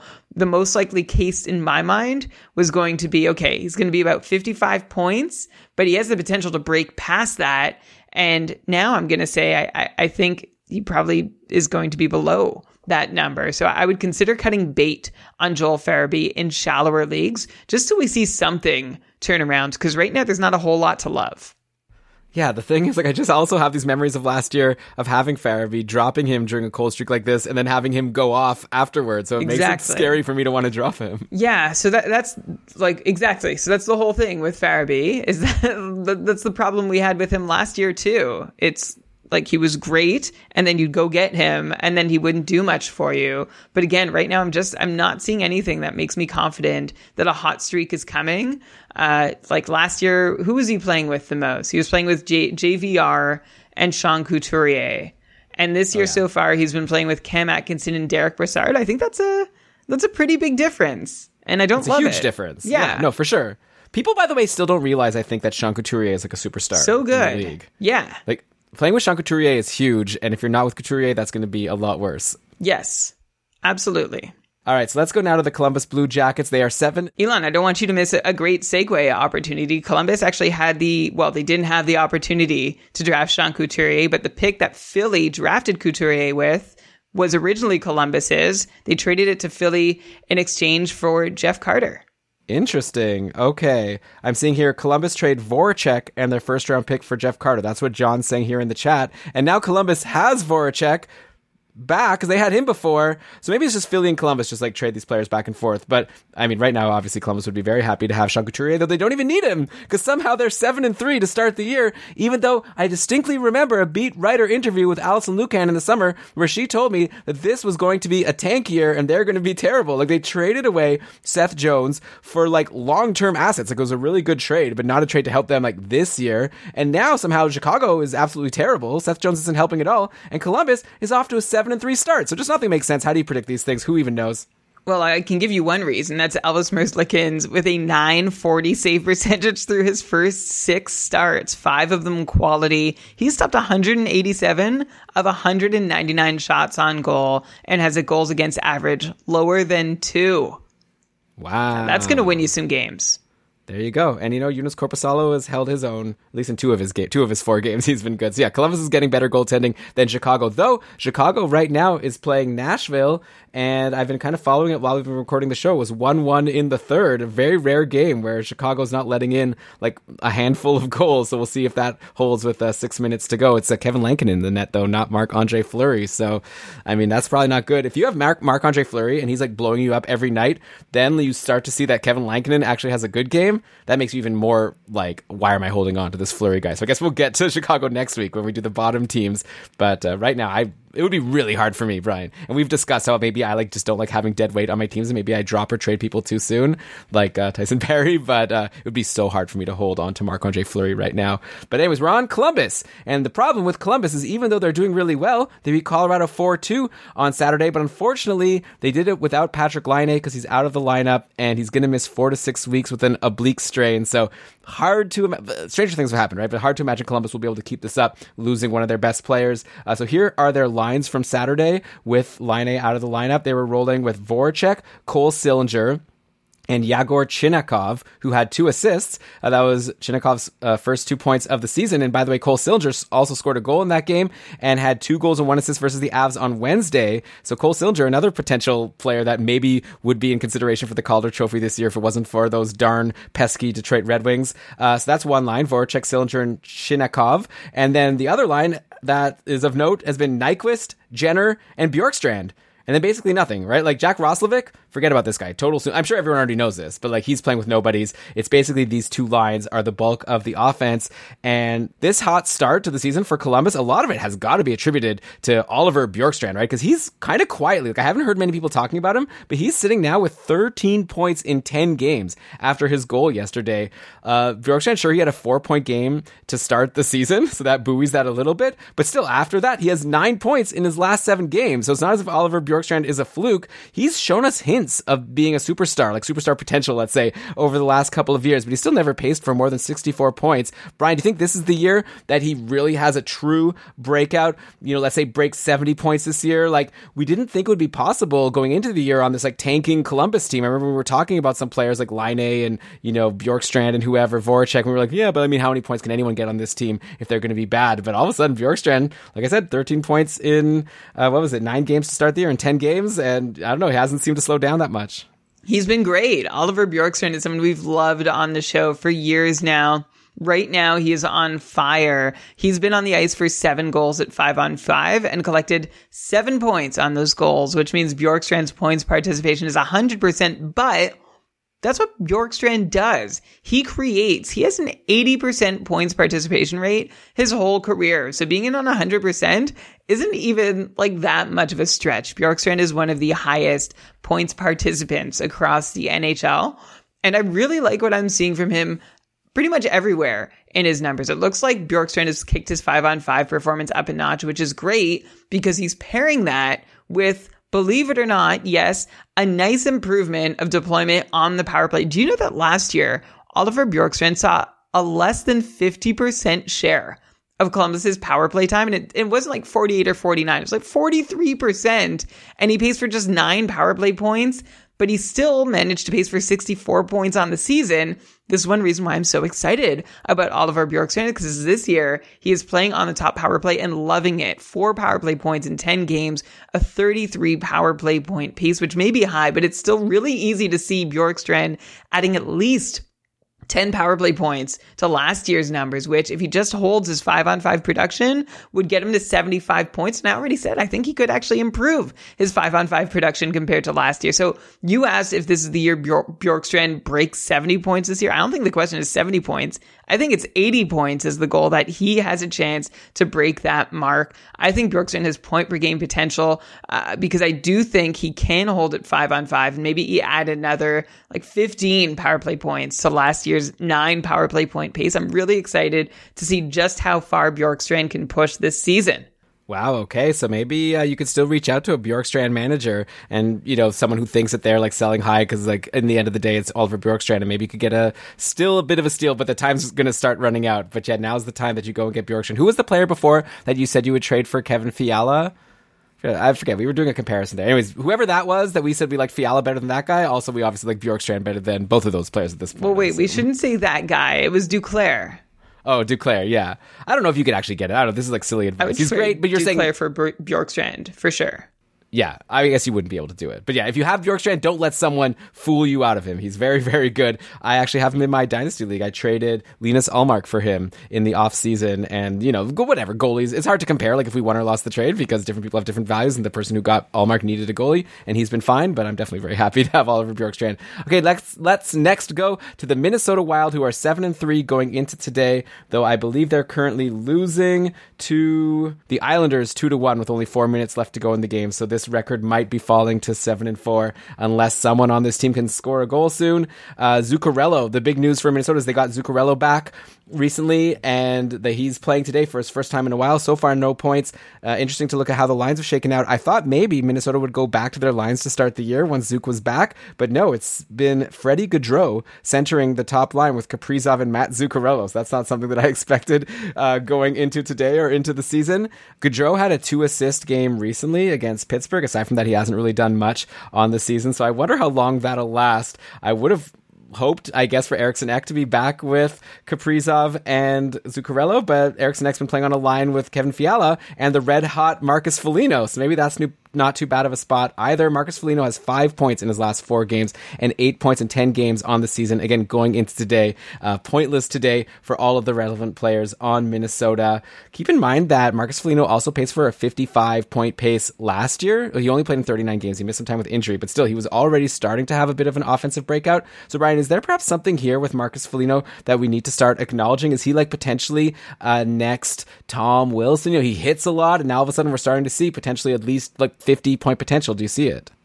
So last year, Marcus Foligno had production that looked great, like you mentioned, but his numbers didn't look sustainable for a number of reasons, a lot of high percentages. This year, we're seeing the same thing from Marcus Foligno, except he is seeing 70 seconds less of ice time per night. So I'm not bought in seeing that he's lost some of his deployment and his percentages still look like they're unsustainable. But I am open to seeing if Marcus Foligno maybe can hold some of these numbers a little above what we'd expect them to be at five on five in a shooting percentage and on ice shooting percentage. I, I'm betting against it because leading into this run, like Marcus Foligno, not new in the NHL. He's 30 years old. He'd already played 550 NHL games and put up just 170 points. So it would be strange to me if suddenly Foligno becomes this 60 point player who can score on 20% of his shots. And while he's on the ice, his teammates score on 13% of theirs.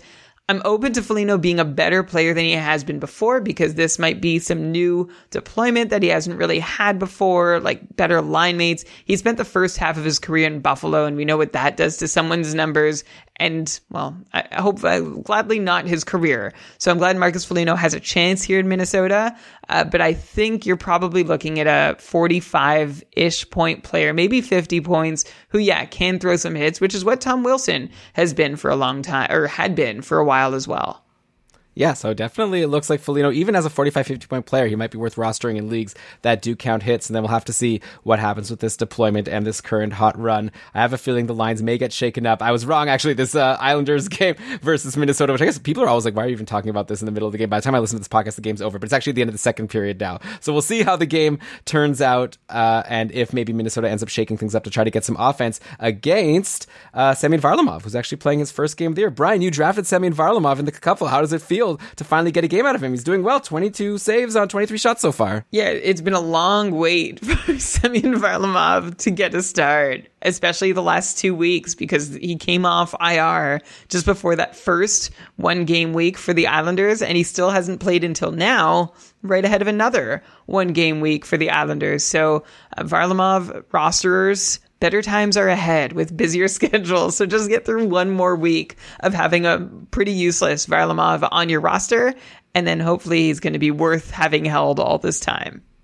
Yeah, I definitely agree. And we'll get to the Islanders, I guess, in a little bit, but we can't, you know, skip the line because the next on the list are not the New York Islanders. It's the reigning Stanley Cup champion Tampa Bay Lightning, who are now 6 3 and 2 on the season after their drubbing. Or I guess it turned out not to be too much of a drubbing, but they beat the Sens on Saturday 5 to 3. They jumped out to an early lead, and the Sens got a couple goals near the end.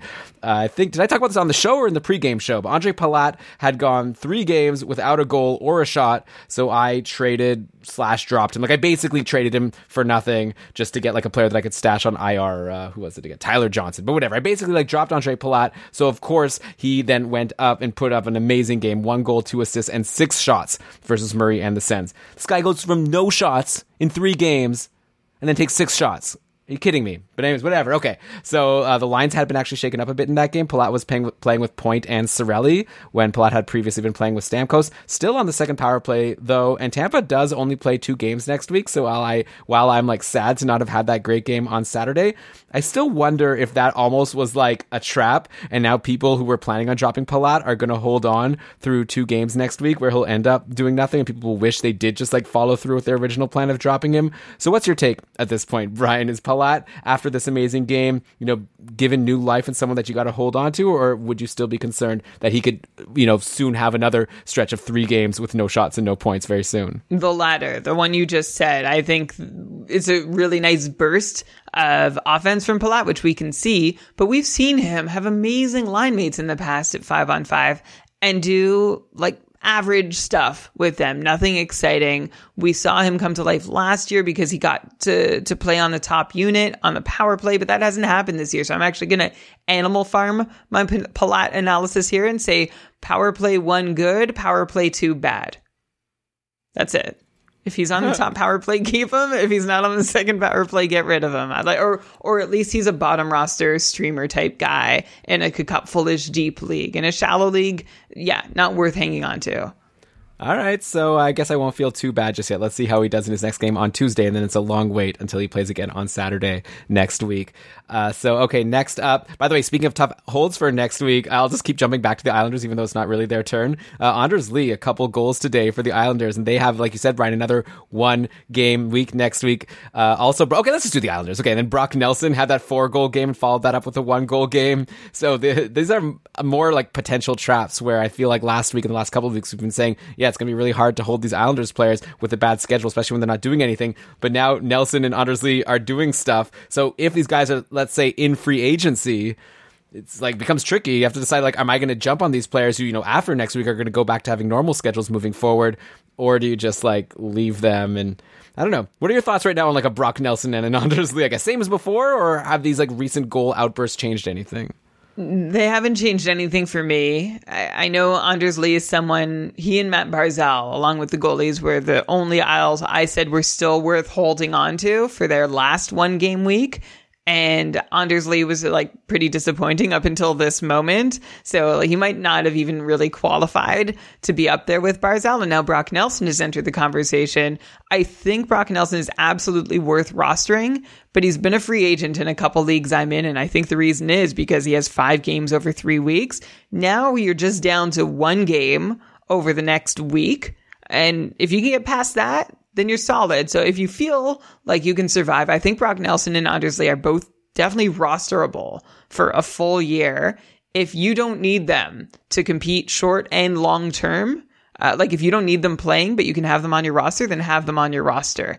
Go for it. But if you really need to get the most games possible out of your players and really grind away on the free agency circuit, then uh, they're both tough holds. I would let them both fall until uh, until the moment that they're worth picking up again, which will be later in the week when they play that one single game, which will then be followed by many normal weeks of scheduling. Yeah, man, it's just kind of annoying that you have to think of stuff like it this. Is. Or maybe you could say that's fun. Maybe that's the fun of playing weekly head-to-head fantasy. I'm still, I still can't decide right now. I guess it's been so long since we've been playing fantasy hockey, and now I'm realizing, man, it's really frustrating when you have to contend with these schedules. It also gets a little frustrating when you have a million players on the IR, as I know a lot of our patrons and people on Twitter have been telling us about. Uh, so anyway, but we, you know, truck on, and let's go now to the next best team in the league, and they're the Winnipeg Jets, a team that Brock Nelson did score one of those goals against recently. Uh, the Jets are six three and two on the year. They had a rough game on Saturday. They were already without Connor Hellebuyck. They lost 2 0 to the Islanders. Ilya Sorokin shut them out. And then Mark Scheifele and Paul Stastny both left the game with injuries. And apparently they might not be serious. Like we're going to get updates on Monday. So if anyone who has, you know, Stastny, whatever, I guess like he's generally free agent in most leagues. But obviously Mark Scheifele, you're hoping you're not going to have to miss more time with him after he just came back recently from the COVID list. Uh, I guess the player we really need to dig into on this team at this point is Andrew Copp, right? Like, he's had such an insane insane start to the season. He had three assists versus Chicago on Friday, which brought him to 12 points in 11 games on the year. Over a point per game for Andrew Copp. This is a guy who broke out last year for a 58 point pace, but unlike Joel Farabee, he's following it up with so far an even better performance. Are we comfortable like saying at this point that yeah, probably last year's 58 point pace Andrew Copp is for real and now this year we're finding out if he's even better or do you think this is all unsustainable and the bubble's going to burst any minute? This particular bubble from Andrew Copp is going to burst, but I, I don't think all of his production is a mirage. One thing I really like about Andrew Copp this season, he's seeing another minute and a half of ice time per night at five on five. He's also got more of a power play role. Uh, he's up 53% share of the Jets power play time compared to 38% last year the thing is, uh, that's about it. Like that, that's what he has going for him. And that's a lot. That's good because everything for Copp looks the same as it always has underneath the hood, but his deployment has risen, and so is his success. And of course, it's also nice to play with Nick Ehlers and Paul Stastny on a legit top six line, which he hasn't had the privilege of being a part of uh, on a consistent basis at any other point of his career. Right now, Andrew Copp is overperforming because he's doubled his shooting percentage at five on five, having scored like five goals on 25 shots. His on ice shooting percentage is high too. So what Copp is doing right now is too good to be true. But he's had steady numbers for the last few years. His deployment is going up. So he just has more time to do the things that he can do and better players to do them with, with Ehlers and Paul Stastny. So I think 60 points is in reach for Andrew Copp. And I'd like to see him get there. It would be a nice little story because this is a guy who's been a middle six player for so long and is finally getting an opportunity. We love seeing guys get new opportunities, and this is a great example of one. Yeah, Copp actually just signed a new contract with uh, Winnipeg in the offseason. They signed up to just a one year deal for 3.6 million.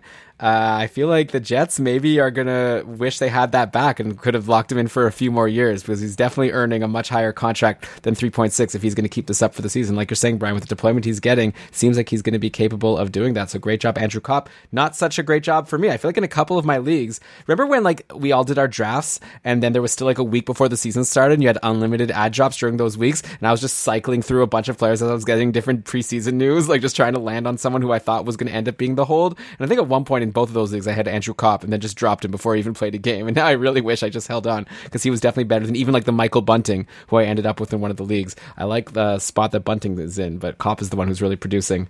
Anyway, okay, next let's go to the Washington Capitals who are having a nice start to the season themselves. They're 5, 2, and 4, but they've had some bad news recently. Anthony Mantha is out indefinitely after a shoulder surgery. This is after TJ Oshie was announced to be out for a while. So Washington is being hit hard, but they're still finding ways to win games.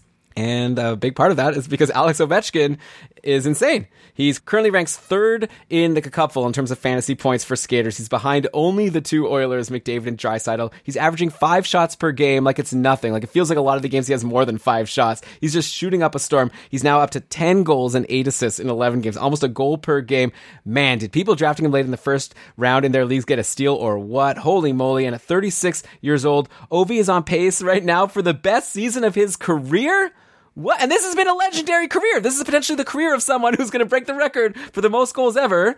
Uh, I mean, he'll probably slow down, but also he's Ovi, so I wouldn't bet on it. Like, I don't even. Should I ask you a question?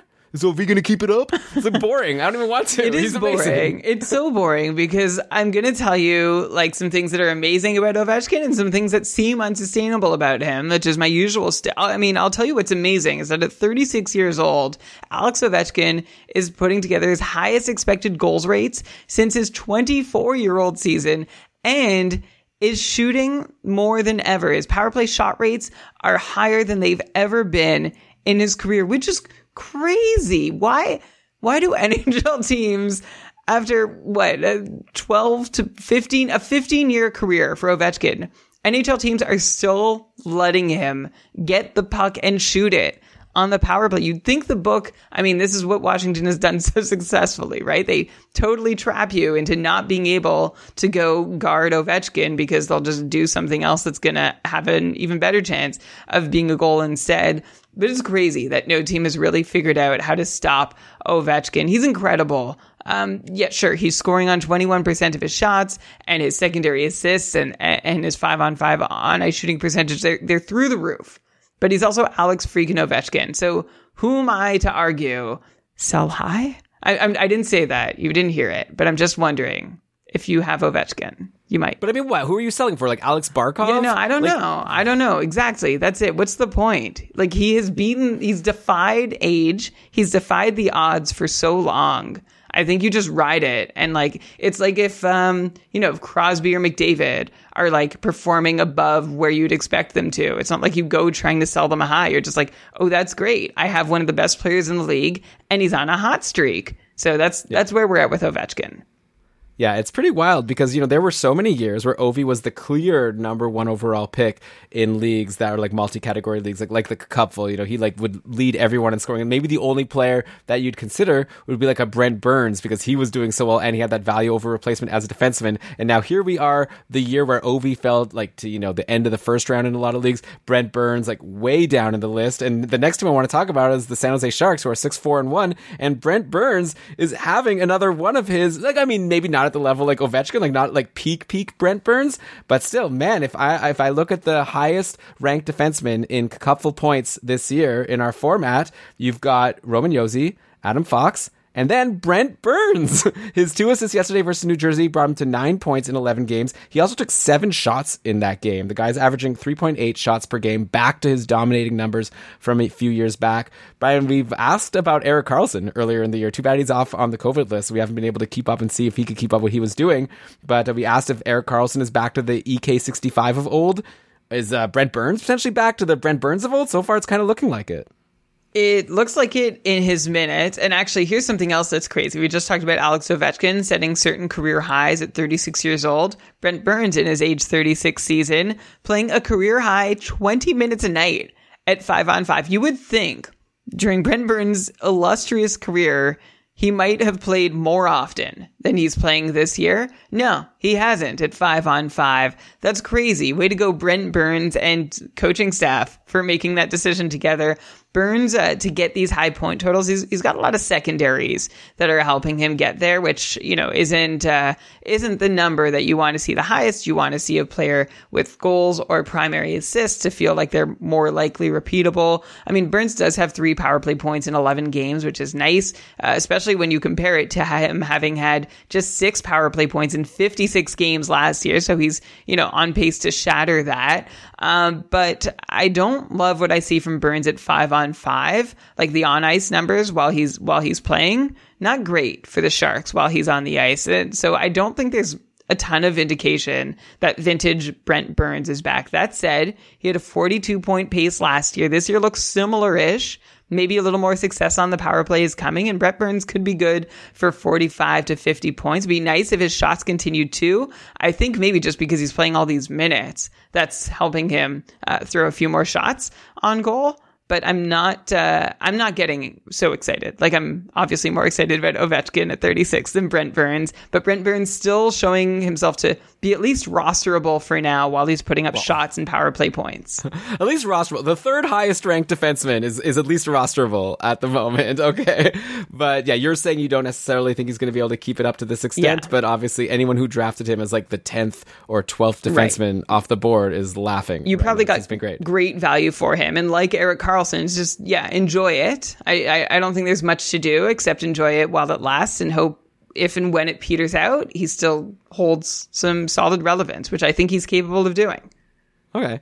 I mean, if you actually are really confident that he's going to slow down, then probably now is a good time to sell. I think that you, it's not the kind of thing where you just hold because there's probably a lot of good defensemen that you can get for him. But I don't know. It's just like when someone's, you know me, Brian, I'm a sucker for shots. When he's taking all these shots, I'm like, let me just hold on because a lot of my leagues count shots and they're worth a lot of points. And sometimes those shots turn into goals. Those are worth a heck of a lot more points. So uh, I don't know. I'm loving it, but fair enough. Maybe these even strength uh, underlying numbers could be a little better. Let's go, Brent Burns. Pick up the pace. Uh, speaking of the Sharks, they sent William Eklund back to Sweden after his nine game tryout. He had four assists in that span. Apparently, he like wasn't happy about it.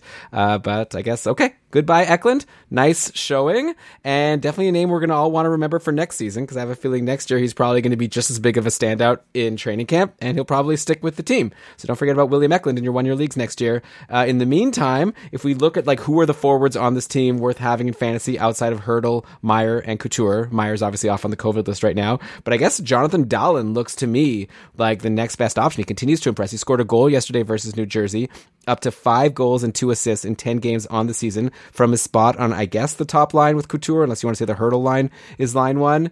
Uh, would you say that Dahlen is the top Sharks forward at this point to roster after Hertl, Meier, and Couture? Yeah, only because uh, who else? Who else would you rather? Nick Bonino, Alex Barabanov, Rudolph Balcers, Andrew Cogliano, Jasper Weatherby, Nick Merkley. Like there's like I, I get what you're saying is that Jonathan Dahlen has some fantasy upside and he's playing well and getting some early looks and, th- and that's great. Uh, I like him as somebody who has a shot to uh, like come out of nowhere and be relevant this season. Uh, but like the just the frame of the question, like how it's not a high bar to clear to be the next most uh, rosterable Sharks forward behind Hertl, Meier, and Couture. There's like really no one else out there. Maybe Rudolfs Balcers makes himself rosterable at some point, but uh, yeah. So I like Jonathan Dahlen. I think that's that's the point of this conversation, right? Ah. Yeah, earlier on, I asked a question. You were like, "That's a great question." I felt so good, and I'm like, "That was a terrible question." Even the way you were saying those names, you were like, "Alex Barabanov, Sorry. Rudolph Balcers." Blech. I liked okay, it. Fair it, enough. It made it a enough. fun question for me to answer. yeah, that's that's what that's the goal of the show. All right, so next up, let's talk about the Anaheim Ducks. Again, like we haven't even talked about like the Colorado Avalanche, the Vegas Golden Knights, like all these teams that we expected to be so good. We're talking about the Sharks and the Ducks and like Columbus Blue Jackets. So that's the weird start to the season. We'll get to again all these other teams in the bottom half of the standings next week, and I guess I'll have to remember what the standings were at this point, so I don't just redo uh, multiple teams. But anyways, Anaheim is next. They're five, four, and three. They're actually playing today against St. Louis. Currently, they're at the end of the second, and it is one-one. Shockingly like uh, all the Anaheim guys that have been getting points in every single game are so far quiet. No points for Henrique, no points for Troy Terry, no points for Ryan Getzlaf. Seems like this can't be a real Ducks game if those guys aren't getting points, right? But obviously they still have a period to go. Uh, in the last three games before this one, the Ducks have again, like all the guys from last week that we talked about, that run hot streaks. And Brian, you said you're going to have an open mind that maybe they could keep it up. So far they have. Like Getzlaf, a goal and four assists in his last three games. Uh, and I'll just give you all the numbers in the last three games. Troy Terry, three goals, one assist.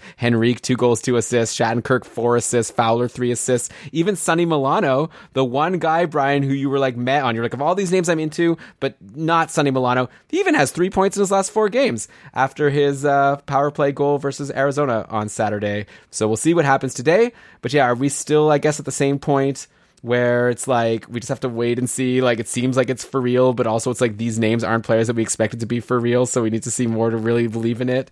Or I don't even I didn't really plan to ask you that question but I guess I'll just throw it up at you. It's probably gonna be the same answer as last week. It's the same answer as last week, but I'm happy to report that I am looking at what Anaheim has done over the last couple weeks like, from a team level, and I they actually look good. They are fifth in the league in expected goals rates at five on five, which is shocking, right? They're up there with Carolina, Pittsburgh, Toronto, and Calgary in the top five, which is fantastic. I don't see another team in the top 10 that catches me off guard at all, other than the Anaheim Ducks. Um, their shooting percentage is not like out of this like weird or uns- like unsustainably high. So that's uh, that's really good for them. Uh, and I think that's all I really have to say is that they keep chugging along. I mean, I don't think Kevin Shattenkirk is as good as he's been. And I think maybe some of these guys, like they all have some piece, just like I said last week, that seems unsustainable. And so I don't think any of these Ducks are going to keep up exactly what they've been doing. But Anaheim offensively might actually be for real. And this is the first time we can say that in a long, long time. Yeah, really long time. Maybe since they like beat the Sens for the cup, however long ago that was. Yeah. or no, maybe maybe not since that far back. But yeah, uh, unfortunately, the two like kind of young cornerstone players that everyone was like actually drafting in their fantasy leagues going into this year, thinking they had some upside, they're the quiet ones. Like Trevor Zegras, he currently has an upper body injury. I was kind of hoping that we'd have an update for today's show, but doesn't look like we've had an update yet that I know of. So keep your eye. Uh, but yeah, only five points in eleven games now, with everyone else like going ham. And then also we got to talk about Jamie Drysdale Drysdale, who's the top power play defenseman, the only defenseman for the Ducks that was drafted in like any fantasy league that I saw. He only has one goal and three assists in 12 games, and he's been playing like big minutes 21 minutes and 27 seconds of average time on ice, including 53% of the power play time, playing with all these studs. Like I said, I've been scoring all these goals. Uh, Drysdale's only 19 years old. He was the sixth overall pick in 2020, so huge pedigree. Clearly, he must have been on the ice for a lot of these goals, right? Considering he's been on the ice for more than a third of these games. So does he just have a bad points participation score, which would likely indicate just bad luck? Like, I'm just curious if maybe this is a great time where you can actually buy low. Like, it's rare because all the Ducks are doing so well. So maybe now the one Duck that maybe you can get a steal on or maybe grab out of free agency before he takes off is Jamie Drysdale because he's getting all this ice time. He's on the top power play. He should be the defenseman you want the most, not Kevin Shattenkirk and Cam Fowler who keep getting points every game. Yeah, I thought you were onto something when you asked this question. I'm like, yes, I, I'm almost certain his points participation is going to be down, but it it's not. Jamie Drysdale, he actually just hasn't been on the ice for a lot of goals scored. He's only been on the ice for three goals scored at five on five, and he's been in on one of them. Um, but I think that's a function of the Ducks only shooting 3% while Jamie Drysdale is on the ice at five on five. So I think you're right, Elon, that it's reasonable to expect more offense from Drysdale. Like I'm, like I'm splitting hairs here as to which, which metric is unsustainably low for Drysdale to, to keep him down at this low point pace. But yeah, I think he's a great buy low target because he probably could be seeing some more shooting luck happening while he's on the ice. And when that happens, he's going to be in on enough of it to, I think, be a fantasy relevant player. So even though he looks like he's not one right now, stay tuned. I think he will be. Well, yeah, and also the thing that draws me to him is that he's the top power play defenseman. So you're talking about his points participation at five on five. I'd be curious to know what's his points participation on the power play because they've been scoring a ton of power play goals. Why is he not getting any points there? Well, I, I actually skipped that part, Elon, uh, because his points participation on the power play is 100%. He's been on the ice for two power play goals and he has assisted. He's been the primary assist on both of them. Oh, well, I guess that makes sense. So I guess it's just like the second power play is better than the first power play. Maybe the reason why he has a higher power play time on ice than like uh, Kevin Shattenkirk is because when Kevin Shattenkirk goes on the Yeah. ice for the power play, he scores, his team scores, Maybe. and then he gets off the ice. Yeah, well, we'll have to keep watching and seeing if Drysdale does have success with his unit, like more. But yeah, he had he's been on the ice for only five goals all season long, and he's had points on three of them. So that's pretty good uh, points participation for Jamie Drysdale. And I think there's more to come at even strength, and hopefully on the power play too. Yeah, so maybe you can wait. I don't know, like grab him once he gets his first point. Like maybe no one else is rushing to the waiver wire to grab him unless they're listening to Keeping Karlsson as well. But I have a feeling that you're gonna, at some point this year, wish you had added Jamie Drysdale when you had the chance. Also, I feel like I keep saying Jamie Drysdale. Yeah, we, yeah. we do. It's a for some we're tripping. We haven't had a whole lot of time to. We haven't practiced his name very often. And by the way, I also misspoke. Jamie Drysdale's been on the ice for six goals this season and has four points on them. Just to be clear, so in a, his his points participation is actually too high. Oh, okay. So it's the opposite of what I thought. So just play better, Drysdale. Okay. Well, play better, Drysdale's teammates. All right, the last team I have on this list to round out the top 16 is the New York Islanders. So I guess we've already covered quite a bit on this show. So I mentioned how the talk of the town is Brock Nelson, who scored four goals versus the Habs on Thursday and another versus the Jets on Saturday. Uh, then Anders Lee had a couple today. Uh, so we've talked about how like Nelson and Lee might be the types of players that you're going to want to have after this week. It's just a matter of maybe you play a game of chicken with your league mates if either of them are in free agency. Try to just get this player as late in the week as possible, but still get him so you'll have him moving forward. Uh, also, we talked about how Semyon Varlamov finally playing today. He's good. He's Semyon Varlamov, but he's while he's been out, like Ilya Sorokin, we have to say, like Brian, you said like good times are ahead for Varlamov managers, but like Ilya Sorokin has played all nine games of the year, so he's five two and two. And he's a nine thirty nine save percentage and three shutouts. Like Ilya Sorokin is like having an amazing, amazing season if the if if he was like not on the Islanders, like if we weren't so sure that Varlamov is going to take fifty percent of the games, I would consider Sorokin to be an early Vezina front runner, right? Like he's having one of the best seasons so far, and we've talked about a lot of great goalies. It's just like uh, maybe Barry Trotz will just be like, "Sorry, dude, I am not going to let you have this Vezina because I'm going to give Varlamov all of, or at least half of the games." Or like, is there a chance with how well things have gone that maybe Trotz just is like, "Look, Ilya Sorokin is like clearly an amazing starting goalie. Why don't we just use Varlamov as a backup and let's see how far Sorokin can take us?" Like, do you think he's earned more than just being a 50-50 guy, or do you think they're just going to stick with the plan? And obviously, you have no way to know. I'm just curious to get your take.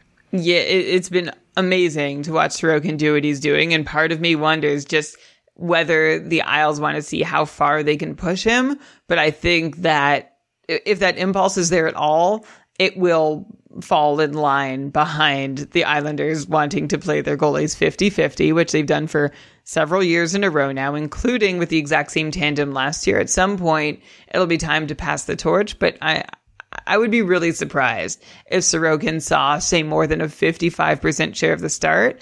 And uh, I really think the most likely scenario is that they both see almost exactly 50% of the remaining starts between them. So as good as Sorokin has been, I think we saw last season Varlamov is capable of just the same thing. They're both capable of being amazing for their team to the same extent and do that while they're splitting starts. So I, I, have a sense that's going to be what continues happening in Long Island, but it is it is at least interesting to see Sorokin get an extended run thanks to Varlamov's injury and say, oh yeah, he can handle playing nine games in a row. That's great.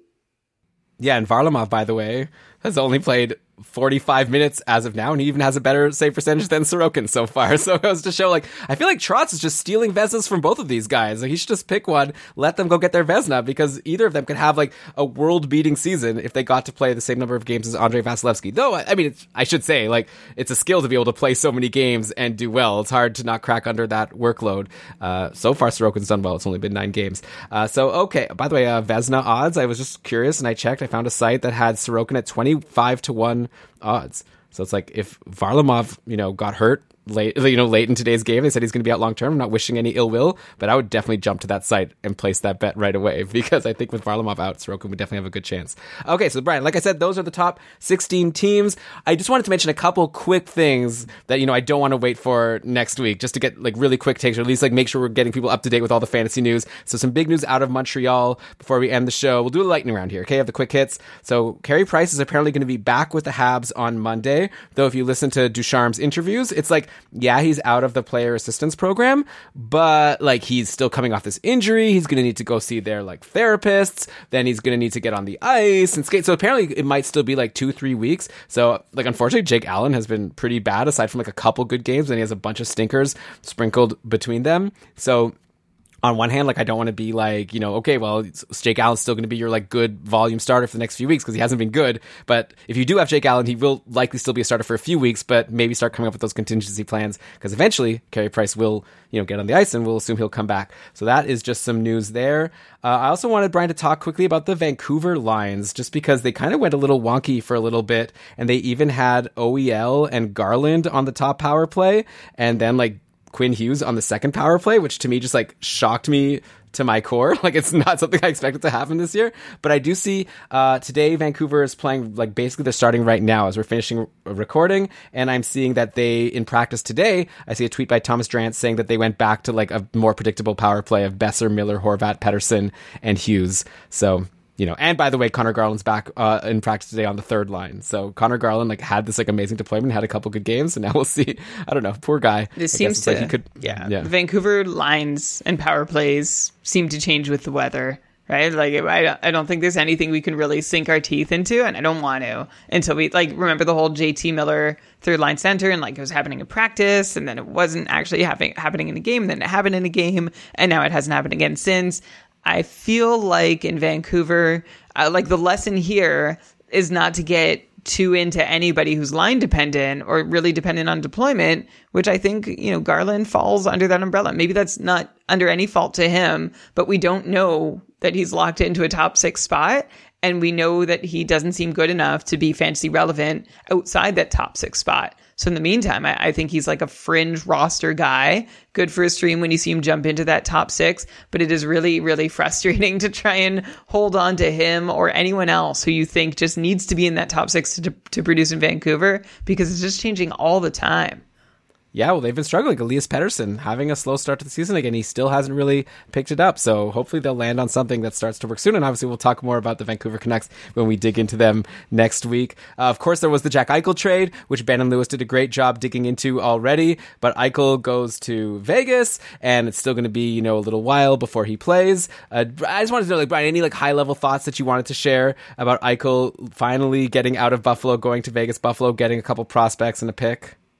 No, I, I don't think so. like, uh, I'm actually, I'm really excited for Alex Tuch, who, when he's healthy, he's to have a huge chance to produce in a top three, uh, top line role. The role that I think he's been suited to play for the last two, maybe three years, maybe more, but has never really had the chance to do in a like in a consistent fashion. So I'm excited to see what Tuch can do. I'm just hoping that there's like a centerman he can play with. Tuch, Olofsson, and then just somebody in the middle. Please help these two guys because I think they're both quality. I think Tuch might be better than Olofsson, and I'd love to see what Tuch can do now that he's unleashed. Of course, Eichel in uh, in Vegas. We'll just see how that shakes out. The fantasy angle is if you have Eichel, do you try and get rid of him now, or if you don't have Eichel, do you try and get him?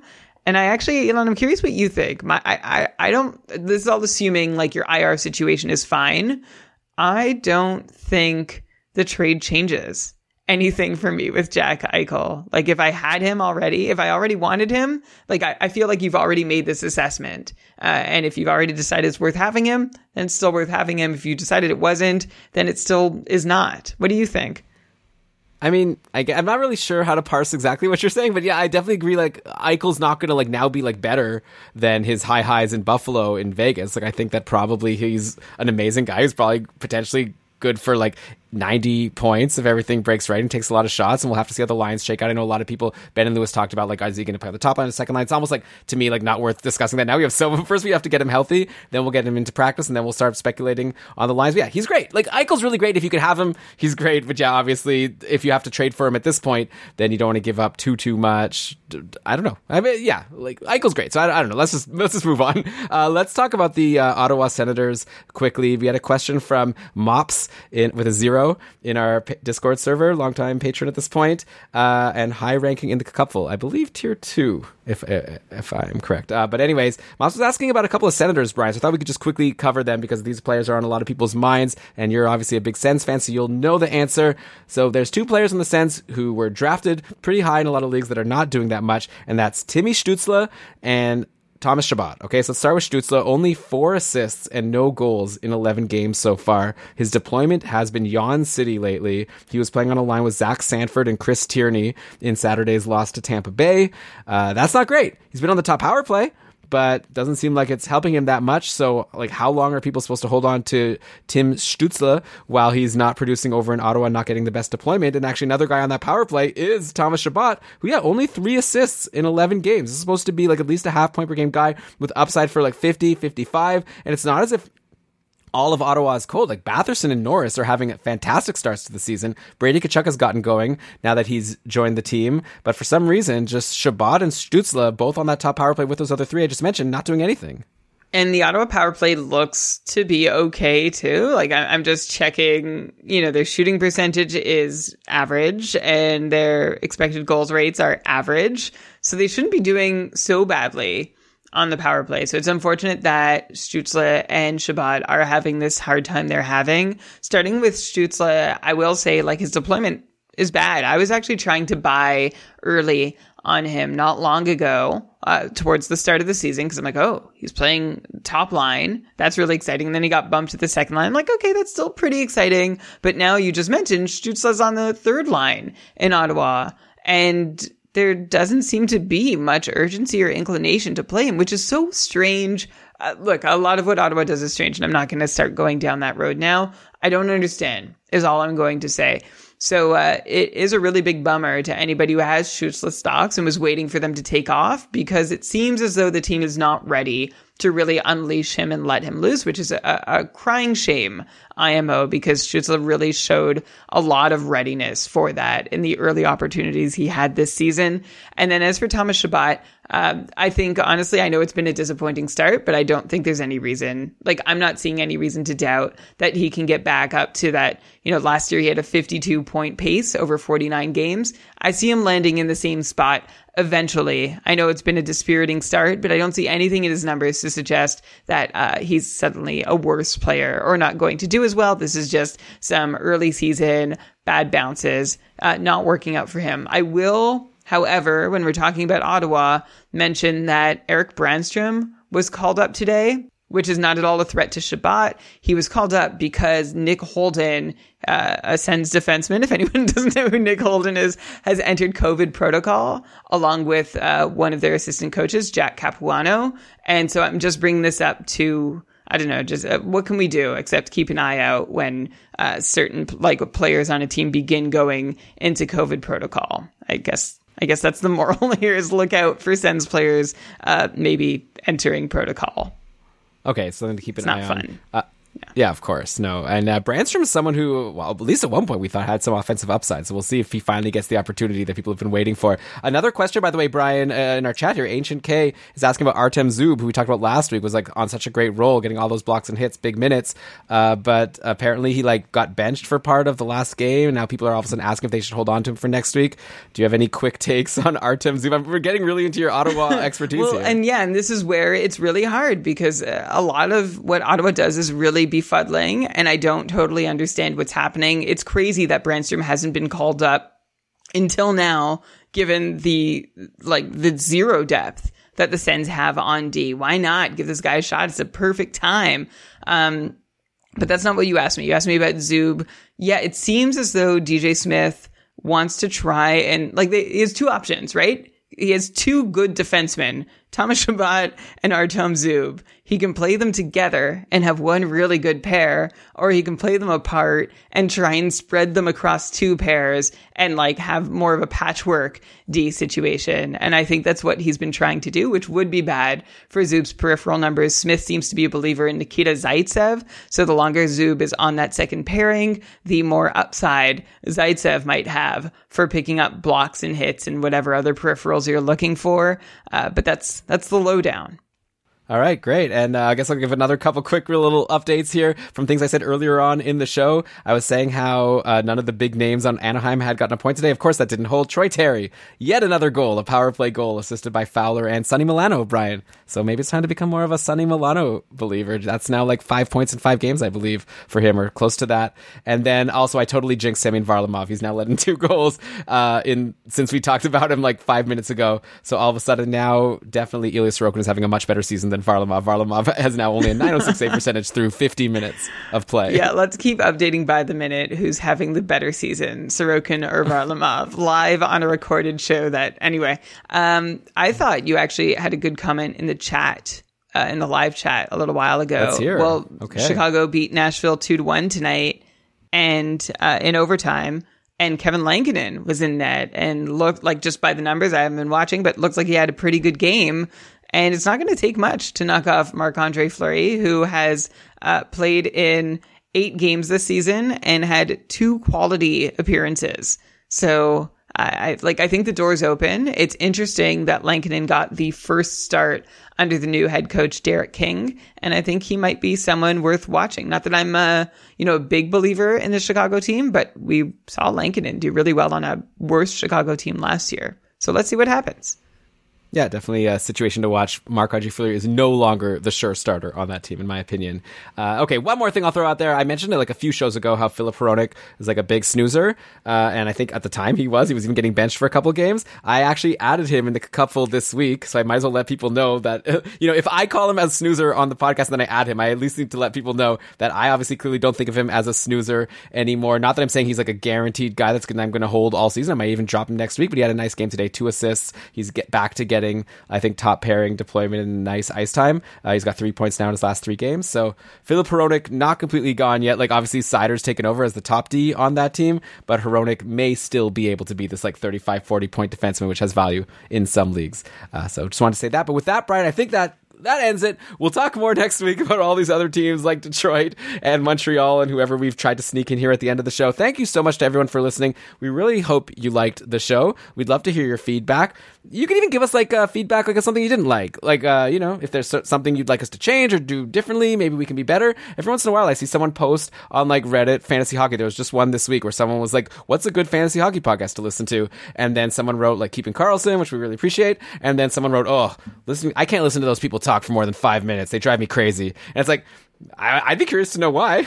I mean, if it's just the sound of our voices, then that's probably not something we can change. But you know, we're trying our best to do a show here. We don't really have producers or anyone like you know giving us any feedback, and you know we don't have a director show of the show that's telling us how to do better shows. So you're our directors. Like, let us know how we can make the show better for you. And uh, we're doing this every week for the listeners, right? So tweet at us at Keeping Karlsson. We'd love to hear your feedback. If you like the show, then we'll take that five star review over on Apple Podcasts. If you don't like the show, then you don't need to give that you know feedback on Apple Podcasts. That could come privately to us. Uh, if you want to support us, we've got our Patreon going. I think we have probably the best fantasy hockey community in the world. I don't want to be like, you know, too We definitely do. braggy. I was actually no, I was thinking about this a couple days ago and you know, like Twitter is really stressful. Like it's not always fun. I always am having fun on our Discord. It's like it's super and like I mean I know I say this a lot like promoting the community, but it's like the one non-toxic hockey community or even internet community that I'm a part of. And I really, really appreciate that. Like, I know I can just go and it'll be relaxing and I can have a good time and uh, avoid a lot of what else is creeping around out there. So thank you to all our patrons who make it so. And if that sounds appealing to you, come on in. Everyone's welcome.